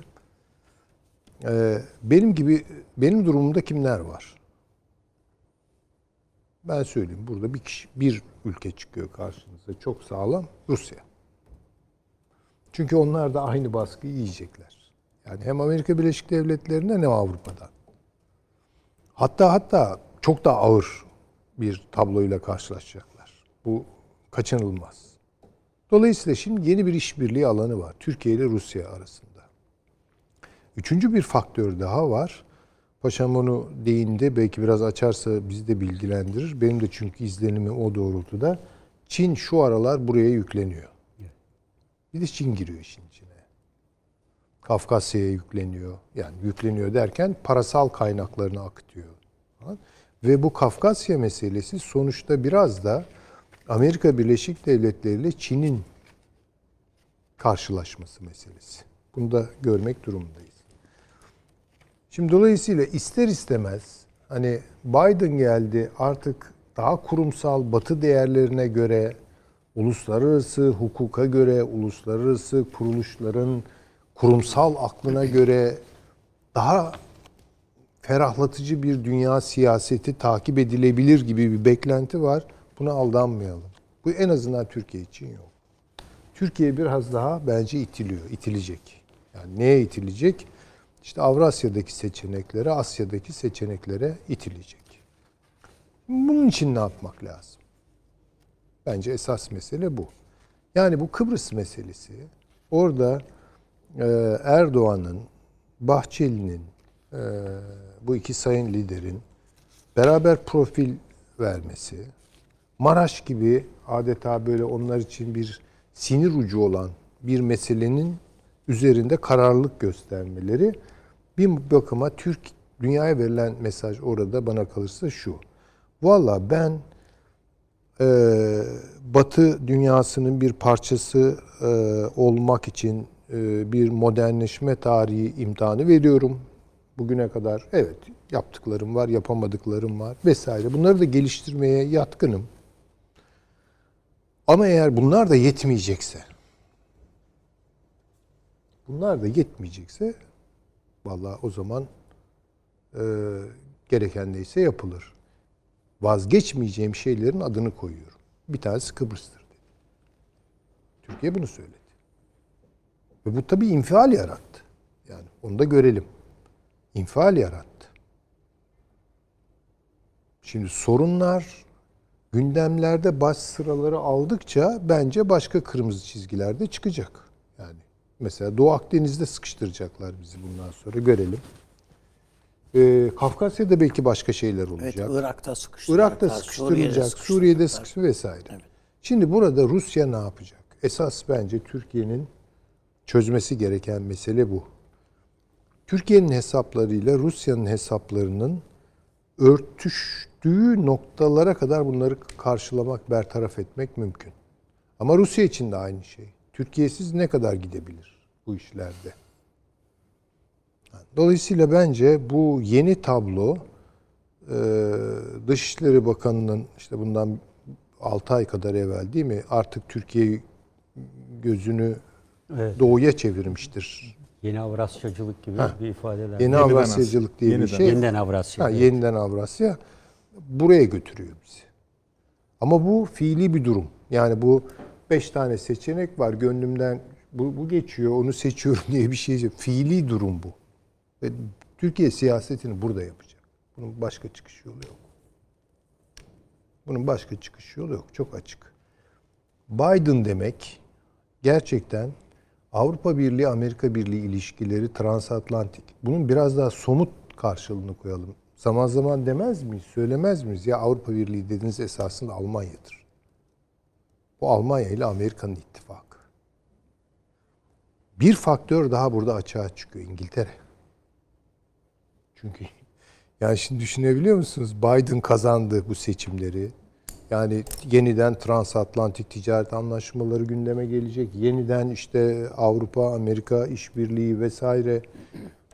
Ve İngilizler futbolu çok severler. Milli sporları İngiltere offside'da şu an. Şu an offside'da. Yani ne konuşuluyor acaba dönsek mi yeniden Avrupa Birliği'ne denmiyor mu? Yani ya da bu durumu nasıl e, sürdürecekler? Kimlerle işbirliği yapacaklar? İngiltere de bu işin içinde. Yani şöyle söyleyeyim. Almanya ve Amerika Birleşik Devletleri bir yerde duruyor şu an. Bir hat oluşturuyor. Potansiyel olarak, tabi adı konmuş değil. Ee, bazı tecrübeleri var sadece. İngiltere, Rusya ve Türkiye başka bir safa düşmüş oluyor. Çin de var bu işin içinde. İngiltere, e, Pasifik'te bu saydığınız dörtlünün ayrı bir iz düşümü var. O da Avustralya Ha, ve Yeni tamam şimdi onu diyecektim. Siz de e, gayet güzel söylüyorsunuz. Bunların Pasifik'te de karşılığı iz düşüm var. Çok haklısınız. Orada da işte ne bileyim e, Tayvan, efendime söyleyeyim Vietnam e, ama Singapur daha biraz farklı diyorlar. Bilmiyorum yani o ayrıca da konuşulur. Bu işi daha ayrıntılı takip edenler de vardır. E, orada da bir ayrışma var. Bunun bununla bir bağlantısı var mı onu bilmiyorum ama Eğer Amerika İngiltere'ye Avrupa Birliği konusunda kötü davranırsa Biden yönetimi Pasifik'teki prensiple e, Pa- Pasifik'te yapmak Pasifik'teki istediğini bozar. bozabilirler. Bozar. Tabii tabii. Yani şimdi İngiltere'nin de belli elinde. İngiltere deyip de şakası yok bu işlerin yani. Ya İngiltere çark edecek. Dönecek eski siyasetlerine veya İngiltere bunu kararlılıkla sürdürecek. Bu anti Avrupa, anti AB siyasetlerini.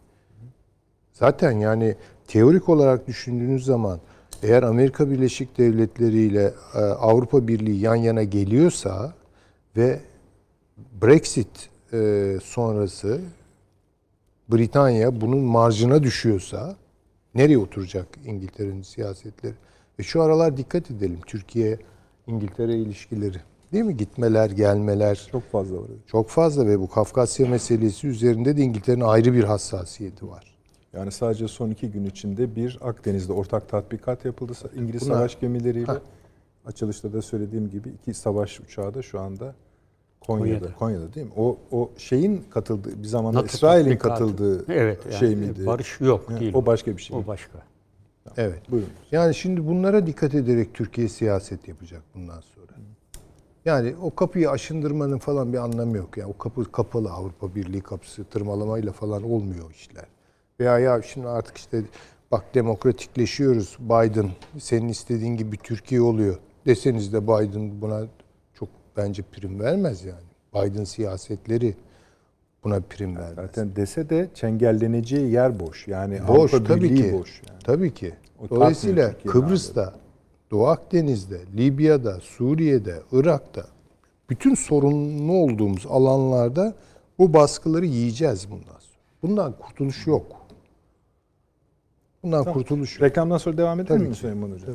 Yani son şeyi de söyleyeyim de e, bu Der Spiegel'in kapağı boş bir kapak değil gerçekten. Yani orada bir tek mim koyduğum benim e, Çin meselesidir. Çin liderinin orada bir yeri var, bir kare var. Onu biraz şeyle kuşkuyla karşılıyorum. Biden'ın Çin'le kavga edeceği kanaatinde değilim ben. Yani bunu tekrar söyleyeyim. Ama diğer e, şeyler e, hani wanted kağıdı gibi Onda da böyle yani tüy gibi bir şeyde ayrılıyoruz. Hani tamam arkadaşlar e, şeyde e, şöyle bir şey tarif ediyorlar yani Hocam. E, hani neydi Kissinger'yan teori? İşte e, Rusya'yı yanına çek, Çin'i bir anlamda kıskaca al. Şimdi anti Kissinger'yan şöyle tarif ediyor. E, Çin e, rakip, Rusya düşman.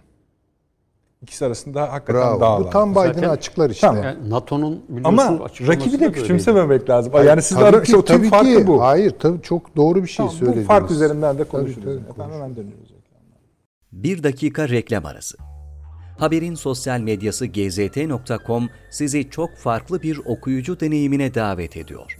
Merak ettiğiniz sorular yanıt buluyor, henüz duymadığınız şaşırtıcı konularsa karşınıza geliyor. Yorumlarınıza editörler cevap veriyor, arkadaşlarınızla paylaşmak isteyeceğiniz eğlenceli içerikler hazırlanıyor. Sizler için kamera karşısına geçiliyor ve olaylar sıkmadan ve anlaşılır şekilde anlatılıyor. Özel infografikler, videoların yanı sıra burada sayamayacağımız sayıda farklı dergiler. Şimdi telefon ekranınızı daha da anlamlandırmak için sizi davet ediyoruz. GZT uygulamasına iOS ve Android marketlerden kolaylıkla erişebilir, pişman olmazsınız. Mutlaka indirin. Reklam arası sona erdi. Çin, Amerika, Rusya, Türkiye merkezde rakip düşman tarifleri yapmaya devam ediyoruz. Süleyman hocamızda kalmıştık. Bağlayabilirsiniz nasıl arzu ederseniz Ee, hocam. yani şunu söyleyeyim. e, bu ayrıca belki ya tabii programın moderatörü siz olduğunuz için sizin tercihinizle ayrıca masanın gündemine gelebilir. E, bu Biden-Çin ilişkileri ayrıca münhasıran konuşulması lazım. Yani bir bakalım bence e, ona siz de uygun görürseniz başka bir programda. E, fakat şimdi hedef belirlendi. Yani o ders şipkelin kafa, kapağındaki hedefler belli. Yani bunların bir karalaması yapıldı.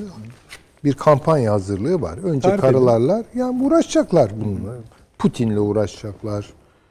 Ee, Erdoğan, Sayın Erdoğan'la uğraşacaklar. Efendim söyleyeyim ee, yani işte belki Filipinler'deki adamla da uğraşacaklar. Yani neyse popülist liderler kuşağı bunlar. Yani bu bunu böyle görelim.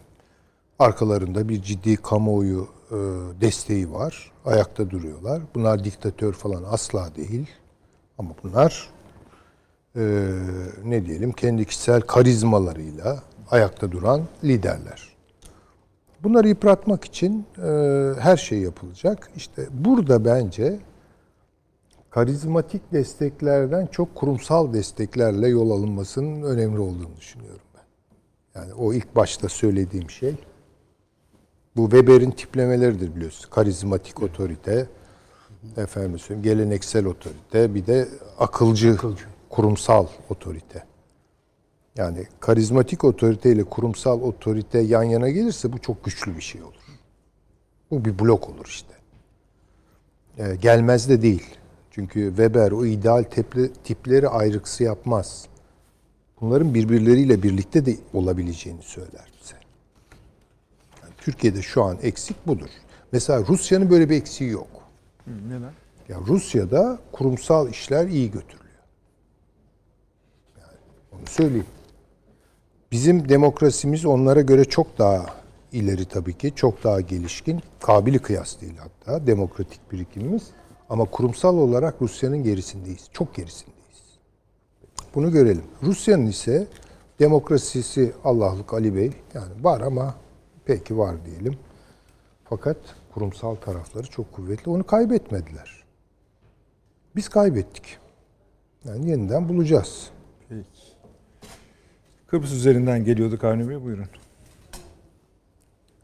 Yani e, Kıbrıs konusunda e, gerek paşam gerek hocam söyledikleri bana göre hepsine onlara katılıyorum zaten.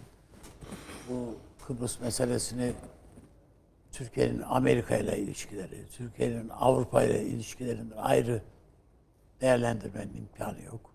Keza Rusya ile ilişkilerinden ayrı değerlendirmenin imkanı yok. Ama Türkiye uzunca bir aradan sonra tekrar bu iki bölgeli çözüme hazır olduğunu ve masaya oturmaya da hazır olduğunu açıkladı. Dolayısıyla bu önemli bir gelişme. Bu Maraş'la ilgili olarak e, Sayın Cumhurbaşkanımızın e, Güney Kıbrıs'a dönük yaptığı çağrı orada işte Maraş'ta gayrimenkulü olanlara ilişkin filan yaptığı çağrı. Ya, açtığı kapı diyelim ona. Yani evli gayrimenkulünüze gelip bakabilirsiniz filan gibi. Bunların hepsinin Güney'le olan ilişkide orada yönetime baskı oluşturacağını düşünüyorum açıkçası. Olur olmaz onu bilmem ama bir şekilde malcanın yongası yani oradakiler de yani benim orada otel vardı. Ne acaba Erdoğan bunu geri verecek, verir mi filan hevesinin içerisinde de olabilirler. Ama öbür taraftan daha en az onun kadar önemli. Türkiye bir doğalgaz boru hattı. Kıbrıs'a. Evet su götürdük filan ama daha elektrik enerjisi götürüyoruz. Ama doğalgaz boru hattı Kıbrıs'a uzatmanın e, ışığını yaktı. Eğer bu gerçekleşirse bu İsrail doğal gazının Türkiye, Kıbrıs ve Türkiye üzerinden e, batıya aktarılmasının da bir yolunu açar, kapısını açar. Ee, daha önce Sayın Cumhurbaşkanımız efendim Kuzey Kıbrıs Türk Cumhuriyeti demeyelim, Kıbrıs Türk Cumhuriyeti diyelim dediydi. Yani şu aşamada şey değil o. Ee, Yani bu bugünün gündemi değil ama e, muhtemelen bu birilerin kafalarına çakıldı. Yani böyle bir şey gelişmede olacak diye. Ee, bakıldığında ben e, bu şeyin seyahatin Kıbrıs'ta olumlu bir takım etkiler meydana getirdiğini düşünüyorum. Ee, orada durumdan rahatsız genç özellikle kuşaklara acaba mı yeni bir ümit bir şey kapısı açılır mı ee, şeyini doğurduğunu düşünüyorum. Ee, ve ümit verdiğini düşünüyorum birçok bakımdan. Ee, bu Türkiye'deki veya bazı işte reform diye sayıldığımız e, şeylerden dolayı yani e, bu, onun bir uzantısı, bir devamı Kıbrıs'a dönük olarak. Devamı olduğunu düşünüyorum. Ben Çin'in falan orada bir üs falan alacağına ihtimal vermem açıkçası. Yani Amerika'dan izin isterler. Eğer Biden izin verirse gider. Yani Çin bu kadar tabi mi? Evet bu kadar tabi yani bana göre. Onlar da bütün ümitlerini Biden'a bağlamış vaziyetteler.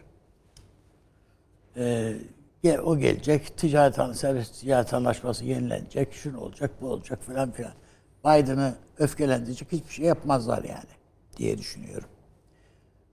Konuşmasında hocam dedi ki yani biz kendimiz gibi ülkelere bir bakmalıyız dedi. Acaba kimler kim var diye. Önce sadece Rusya'yı saydıydı hocam. Ama sonra konuşmasının ilerleyen kısımlarında buna İngiltere'yi de ekledi hocam. Evet. Doğru. Ona belki Mısır'ı da eklemek lazım. Bu Biden oraya hayır ha bakmıyor yani. Veya en azından onun takımı bakmıyor. E keza Suudi Arabistan yani var ya bunların hepsi yok. Bunlar katil ülk adamlar dedi.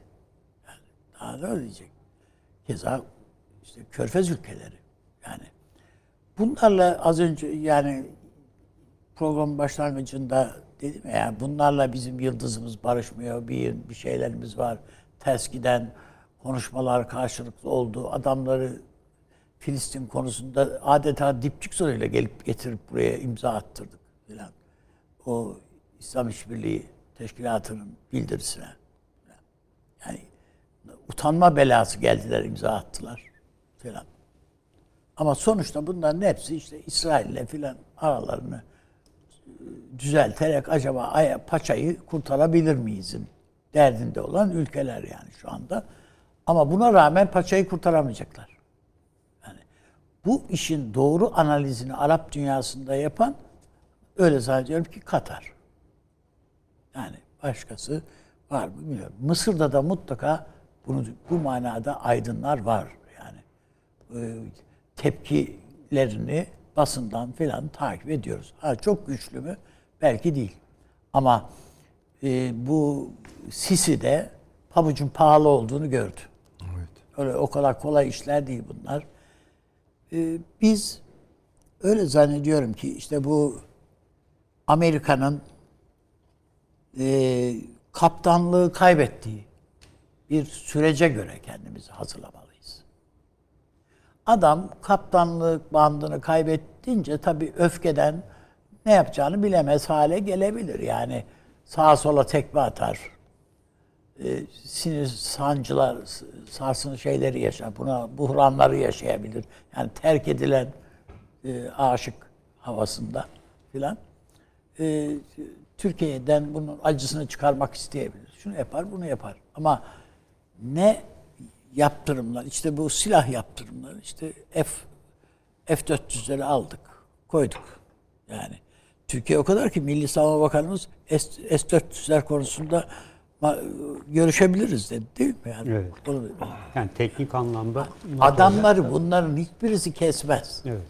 Bravo. Yani, şey- yani bu bunu söylenmiş olmanız Amerika'yı tatmin etmez. Deseniz ki biz gömdük onu, iade ettik, iptal ettik. Hayır yok. Senin aklın zaten orada diyecek adam.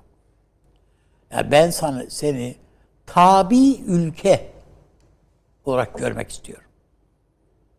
Bundan sonra da eğer Türkiye Amerika ile ilişkilerini, Avrupa ile ilişkilerini iyileştirmek gibi bir hedef peşinde koşarsa bu tabi ülke statüsünü içine sindirmiş demektir. Bu böyle ancak olabilir. Başka türlü olamaz.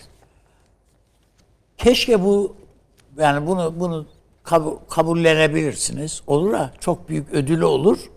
Hani olur diyelim.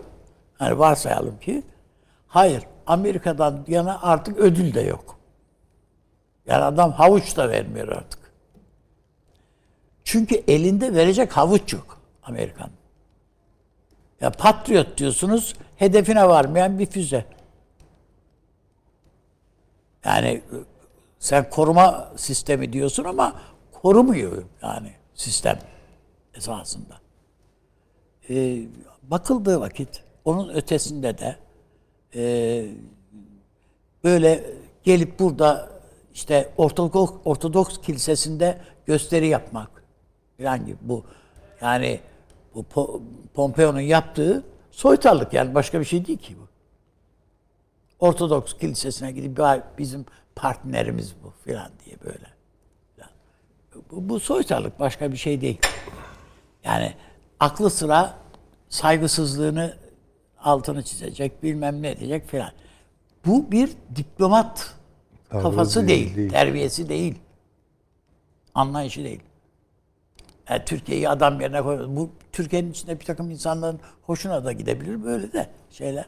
Ama değil yani. Bir büyük devletin Dışişleri Bakanı'na yakışmayan bir tavır. Dolayısıyla ben e, önümüzdeki dönemin bu manada bir takım defterleri kapatacağımız, kapatmamız gerektiğini ama yeni def sayfalar, yeni defterler aç açmamıza imkan verecek bir dönem olarak ve hızla değerlendirmek. Baştan itibaren konuştuk. Türkiye'nin bakın mesela basit. Şu Almanya'da şu virüsü şu aşıyı bulan Türk iki Türk doktor var.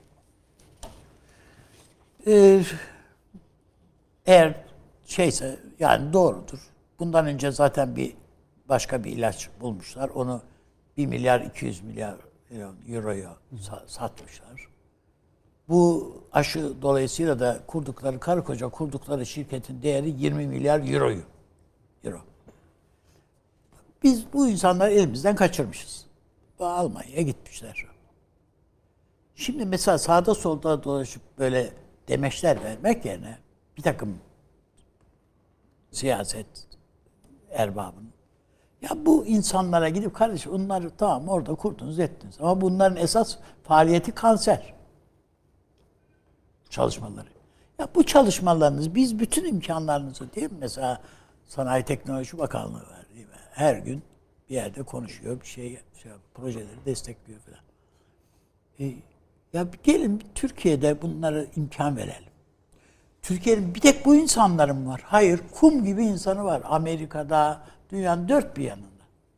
Türkiye'yi ayağa bu dönüşümü sadece biz kanunları düzelterek şunu bunu ederek sağlayamayız.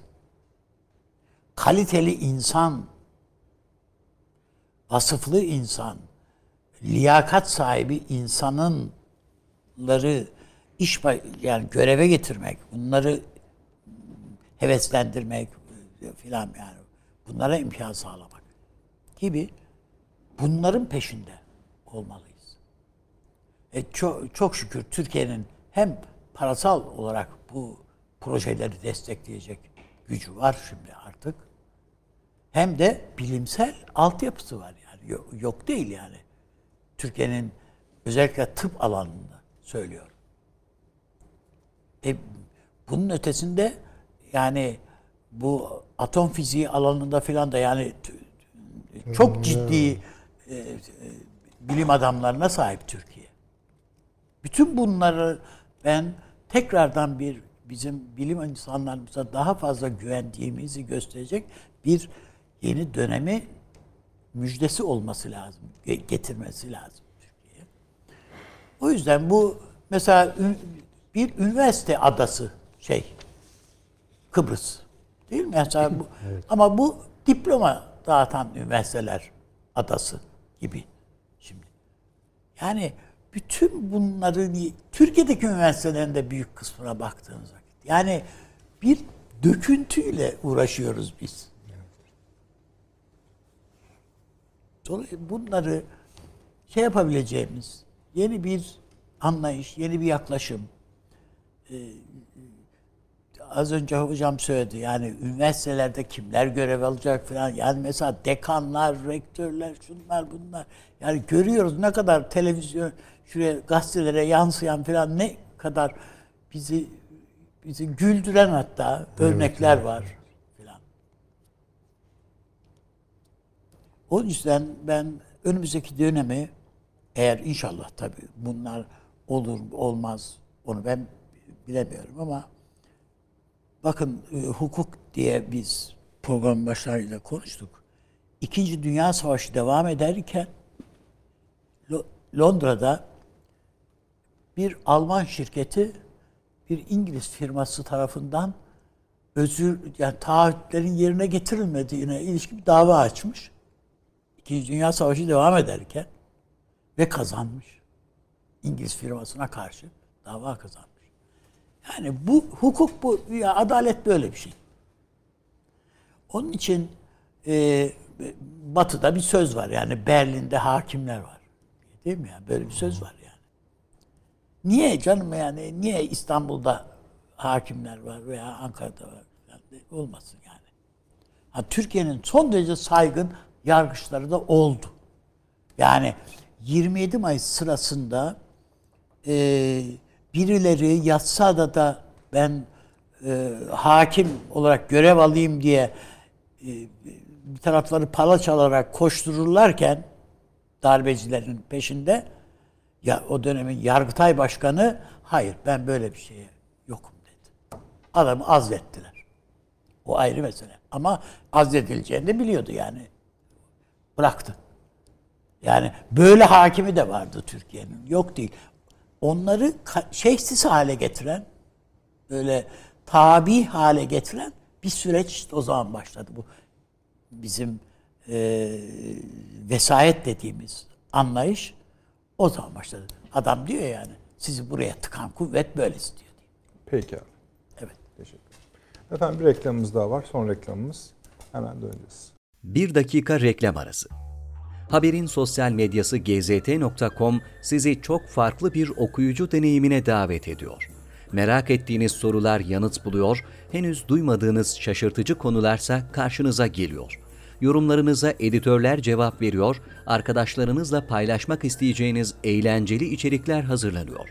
Sizler için kamera karşısına geçiliyor ve olaylar sıkmadan ve anlaşılır şekilde anlatılıyor. Özel infografikler, videoların yanı sıra burada sayamayacağımız sayıda farklı dergiler. Şimdi telefon ekranınızı daha da anlamlandırmak için sizi davet ediyoruz. GZT uygulamasına iOS ve Android marketlerden kolaylıkla erişebilir, pişman olmazsınız. Mutlaka indirin. Reklam arası sona erdi. Efendim biraz önce Azerbaycan asker gönderilmesi ilişkin Cumhurbaşkanlığı tezkeresi Türkiye Büyük Millet Meclisi'nin genel kurulunda bütün partilerin daha doğrusu AK Parti, CHP, MHP ve İyi Parti'nin oylarıyla kabul edildi. Biz de bu vesileyle son turumuzu ona ayıralım. Nedir son durum?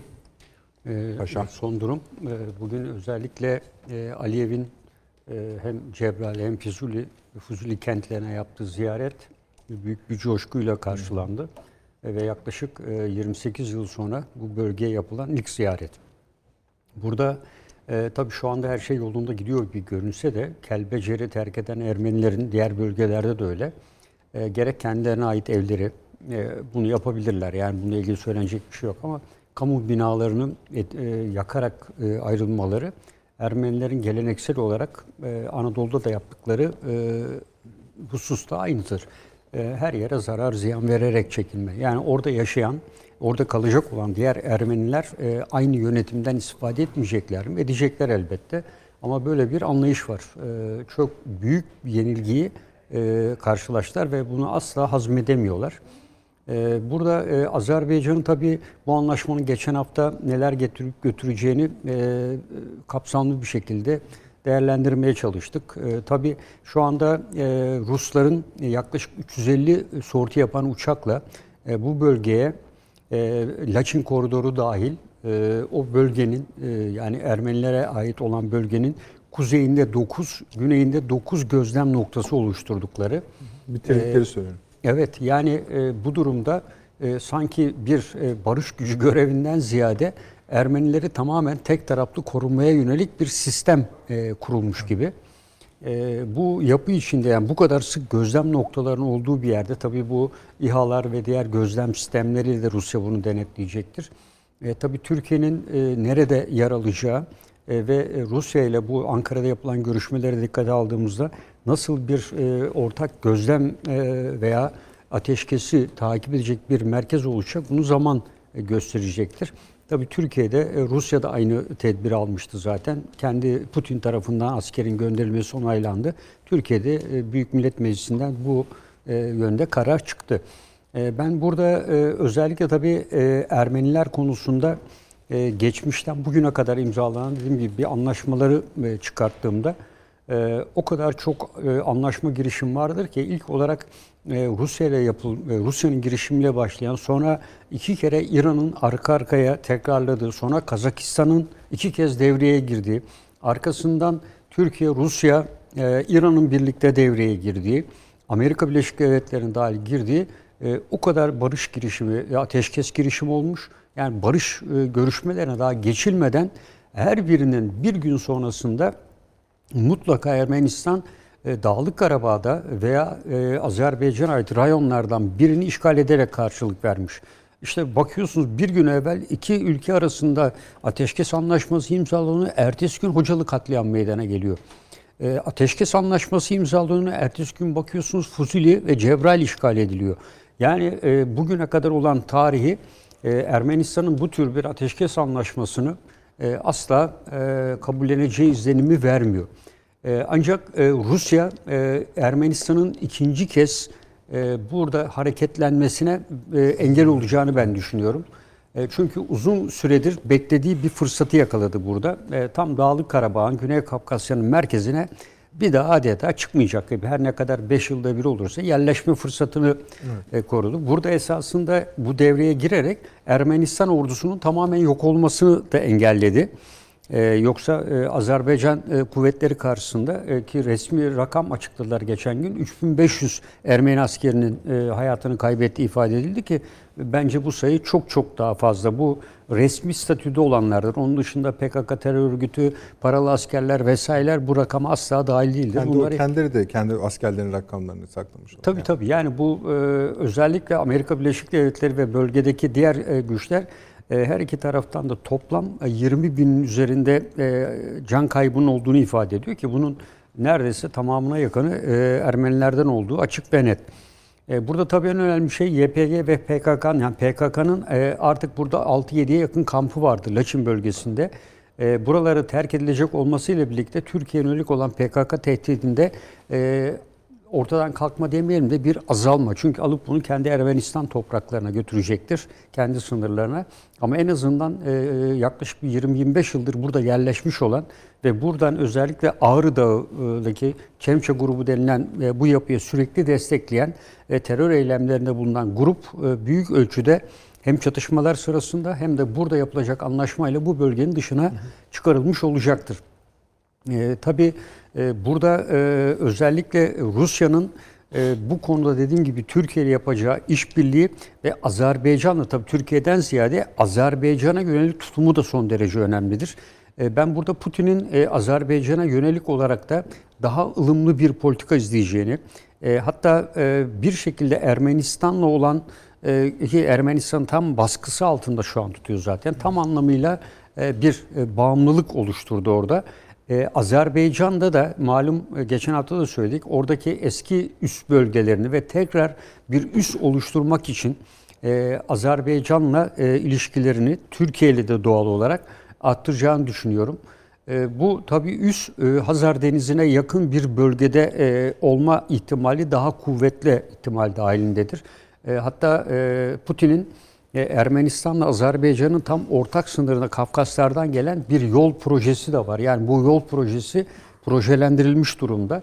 Bunun temel amacı da bugüne kadar hava yoluyla olan bu bölgeye birlik naklinin acil durumlarda karayoluyla da yapılmasına imkan sağlayacak. Yani e, hem buraya barış gücünü yerleştirerek hem Ermenistan'da mevcut hava ve kara üssü hem de bu yol vasıtasıyla Kuzey Kafkasya'daki güçlerini süratle bu bölgeye nakletme imkanı olması esasında ne Ermenistan ne Azerbaycan'a ne de Türkiye'ye karşıdır. Kesin olarak e, Amerika Birleşik Devletleri'nin e, tekrar burada özellikle Gürcistan benzeri bir e, hareketlenmede bulunarak e, Azerbaycan üzerinde NATO'ya entegre etme e, konusunun e, kesinlikle e, ortadan kaldırılmasına hizmet edecektir diye düşünüyorum. Peki çok teşekkür ediyorum hocam. Sayın hocam. Estağfurullah. Şimdi bu e, galiba Ekim sonuydu değil mi savaşın başlaması? 20 30 44 gün Evet. şey düşün. Hemen hemen o. Yani o sıcak günlerde konuşurken bir ihtimalden ben bahsetmiş olduğumu hatırlıyorum. Yani gelişmeler nereye evrilebilir bilmiyorum ama e, ihtimaller arasında Rusya'nın Allah uzak etsin tabii öyle bir şeyi tekrar Ermenistan'a şey e, Azerbaycan'a müdahale ihtimali var dedim. Şimdi bu tabloya baktığım zaman bunun de facto gerçekleştiğini görüyoruz. Yani Karabağ bugün e, Ermenistan'da kalmadı. Orada Rusya'nın kontrolü var. Yani tabii işte üçte biri kadarını kurtardı Azerbaycan. Kendi topraklarını kurtardı. Bu çok önemli bir şey. Çok büyük bir başarı. Buna hiç itirazım yok ama Karabağ meselesi muamma ve muallakta kaldı. Öyle diyelim. Ama açık. Özellikle statüsü ne olacak hiç belli Tabii değil. tabii yani. hiç belli değil ama de facto olarak fiilen Rusya orada. Yani bir anlamda benim çok e, kötü bir şekilde e, zihnimde e, senaryolaştırdığım bir şey ince bir şekilde karşımıza çıktı. Yani Şu söylenemez. Mesela Sovyetler döneminde de Rusya döneminde de o bölgenin bir ismi var yani. Özel bölge. Bugün yani bir statüsü var. Ama Evet. bu statü yok. yok. Bu da Ama bir ilerlemedir. Esaslı statü var ya yani özel Hayır, o statüsü söylen yani öyle tarif ediliyor ya harita üzerinde paşa. ama şey yapıyor Rusya onu kabul söylüyor ediyor. ama, özel tamam. olduğunu da yani Türkmenistan anlaşmasına şey e, neydi? E, 1828-29 Türkmençay, Türkmençay anlaşması. Evet. E, İran'la yapılan bu anlaşma bunu 1829'da da 30'da da Edirne Anlaşması'yla da Osmanlı İmparatorluğu da kabul ediyor. Kabul ediyor. O tarihten bu yana kadar e, oranın özel bir sistemi olduğunu Rusya deklare ediyor. Yani onda bir sorun yok. Özerk olabilir ama nereye bağlı? Nereye bağlı işte tabii yani o Yani e, özelliğini özel- anladık e, da. Evet şu an orası bence de facto olarak Rusya'ya bağlı. Tabii. Tabii. Bunu görelim. Ee, yani ben doğrusu bir siyasal mühendislik olarak Rusya'nın bu meseleyi takip edişi, yönlendirişi ve yönetmesini e, valla Takdir ediyorsunuz. takdir doğrusu. ediyorum. Yani hatta Müthiş zamanlama yani. müthiş bir zamanlama, müthiş bir senaryo ve saat gibi işletti bunu. Büyük bir boşluk vardı orada. O boşluğu doldurdu. Ama Türkiye'de bunu bence çok iyi bir fırsat olarak gördü. Türkiye'de de bu anlamda çok başarılı bir siyaset var. Çünkü bundan daha elverişli bir zaman gelmeyebilirdi bir daha. Aynı şey Azerbaycan e, diplomasisi ve ordusunun başarısı bunlar. Yani öyle bir tablo çıktı ki ortaya nihai tahlilde evet Rusya kazandı ama Azerbaycan'da kazandı, Türkiye'de kazandı ve her şekilde Ermenistan Bu kaybetti. kadar çok kazanan varsa zaten kazanacaklar baştan planlanmış gibi geliyor. E öyle tabii Biraz. ki. Yani bu ama bunu bunu büyük ölçüde Rusya yönetti. Türkiye'de Rusya'nın onu nasıl yöneteceğini biliyordu. Tabii tecrübe yani var. Yani nereye En çok o, o konuda anlayış birliği olarak ifade kullanabildik. tabii Hani özel Tabii, anlaşma yok, diyemedik o- ama hani yani, yani biliyorlardı. Evet. yani mesela ateşkesin ne gün e, ilan edileceğini yani Rusya'nın kesin müdahalesi ve de bir çırpıda o metin çıktı yani ne kadar kolaymış meğer bu işler.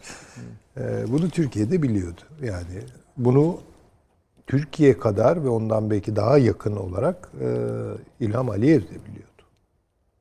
Şuşa kırmızı çizgiydi yani. Evet, şu evet Şuşa düştüğü andan itibaren her an ateşkes olacaktı ve Rusya girecektir. Rusya girdi. Başlangıcı da bitişi de belliymiş gibi Tabii. duruyor. Şimdi bunun bence e, mukayesesini yapıp işte ya Türkler her şekilde gene kaybettiler. Veya işte Azerbaycan'ın ağzına bir parmak bal sürüldü ama işte Karabağ hala e, bu kötümser yorum yapıyorlar. Ben bu kötümser yoruma katılmıyorum. Çok iyimser yorumlar da var. Onlara da yani temkinli onlara da katılmıyorum. Ama orada bir şey çıktı. Çok önemli bir şey. Türkiye ve Rusya birbirlerini tartarak da olsa bir siyaset geliştiriyorlar, bir işbirliği geliştiriyorlar. Yani bunun nasıl söyleyeyim artık bir bu bilmece tarafı kalmadı. Yani Türk tarafı biliyor Rusya'nın aşağı yukarı nerede ne yapacağını. Ruslar zaten bilirler Türklerin nerede ne yapacağını. Şimdi bunun bence işte yansımalarına bakmak lazım. Ee, şimdi diyeceksiniz ki e, hani e, Rusya'nın Kafkasya'da tekrar ipleri eline alması, orada kendi hinterlandında kendini hissettirmesi e, pozitif bir şey midir? Valla Paşinyan'ın kazandığı ve Kafkasya'ya. Fransa'nın ve Amerika'nın girdiği durumdan daha iyidir. Evet. Bunu da söyleyelim. Kötünün iyisi yani. Öyledir tabii ki. Ee, en azından orada bir çünkü aynı süreç orada Türkiye'ye karşı da işleyecektir. Yani sadece e, şey değil yani Ermenistan'ın ihya edilmesi anlamında hem Azerbaycan'a hem Türkiye'ye karşı işleyecektir. E, bu da kabul edilemeyecek bir durum. Karadeniz siyasetinin Türkiye ve Rusya tarafından götürüldüğü e, derecede o deniz barış denizi olur. Ama oraya başkaları girerse orası cehenneme döner. Yani bunu da görmek Çok zorundayız. teşekkür ederim. Abi siz de kapatalım. Şimdi gerek paşam gerekse hocam e, tabloyu doğru olarak zaten tasvir ettiler. Ben de aynı kanaatteyim. E, çok büyük bir zaferden sö- söz etmiyoruz zaten ama ortada bir zafer olduğu da gayet açık. Bugün zaten e, Sayın Cumhurbaşkanı Aliyev'in e, hanımefendiyle o da askeri üniformasını giymişti. Değil mi? Evet, evet. Yani ikisinin birlikte el ele e, verdikleri pozlar Azerbaycan halkı için e, Azerbaycan Türklüğü için çok güzel bir fotoğraf. E, o anlamda önemli. Ama daha önemlisi e, şöyle yani burada daha önceden de konuştuk zaten. Rusya'nın Rusya'dan habersiz olarak Türkiye daha bu savaş tam böyle alevlenmeden Azerbaycan'la savunma işbirliği anlaşmasını imzalar mıydı yani? Rusya'nın bilgisi dışında. Onu bilgilendirmeden veyahut. Türkiye orada bir F-16 filosunu görevli şey yapar konuşlandırırken bundan Rusya'nın haberi ol- olmaması mümkün müdür yani? Aliyev gerekirse havada da görürsünüz bu 16'ları, F-16'ları lafını Putin'i hiç kale almadan söyleyebilir mi yani? Putin sesini bile çıkartmadı. Hayır, yani. tabii yani. Çünkü bu önceden bir takım parametreleri konuşulmuş. Sen şu, şu, şu. Ben bu bakımdan Ankara'nın çok iyi bir siyaset planlayıcısı olarak hareket ettiği kanaatindeyim. Gerek Sayın Cumhurbaşkanımız, gerekse Milli Savunma Bakanımız. O bakımdan Türkiye son dönemde zaten Ukrayna ile filan da çok iyi ilişkiler geliştirdi bu bakımdan. Bunların hepsi bize Karadeniz'de, Orta Asya'da çok geniş kapılar açacak. Daha henüz işte o dediğimiz hani siyaset yapmak, siyaset üretmek noktasında değiliz daha henüz. Bunları işte oturup konuşmak, tartışmak falan da lazım.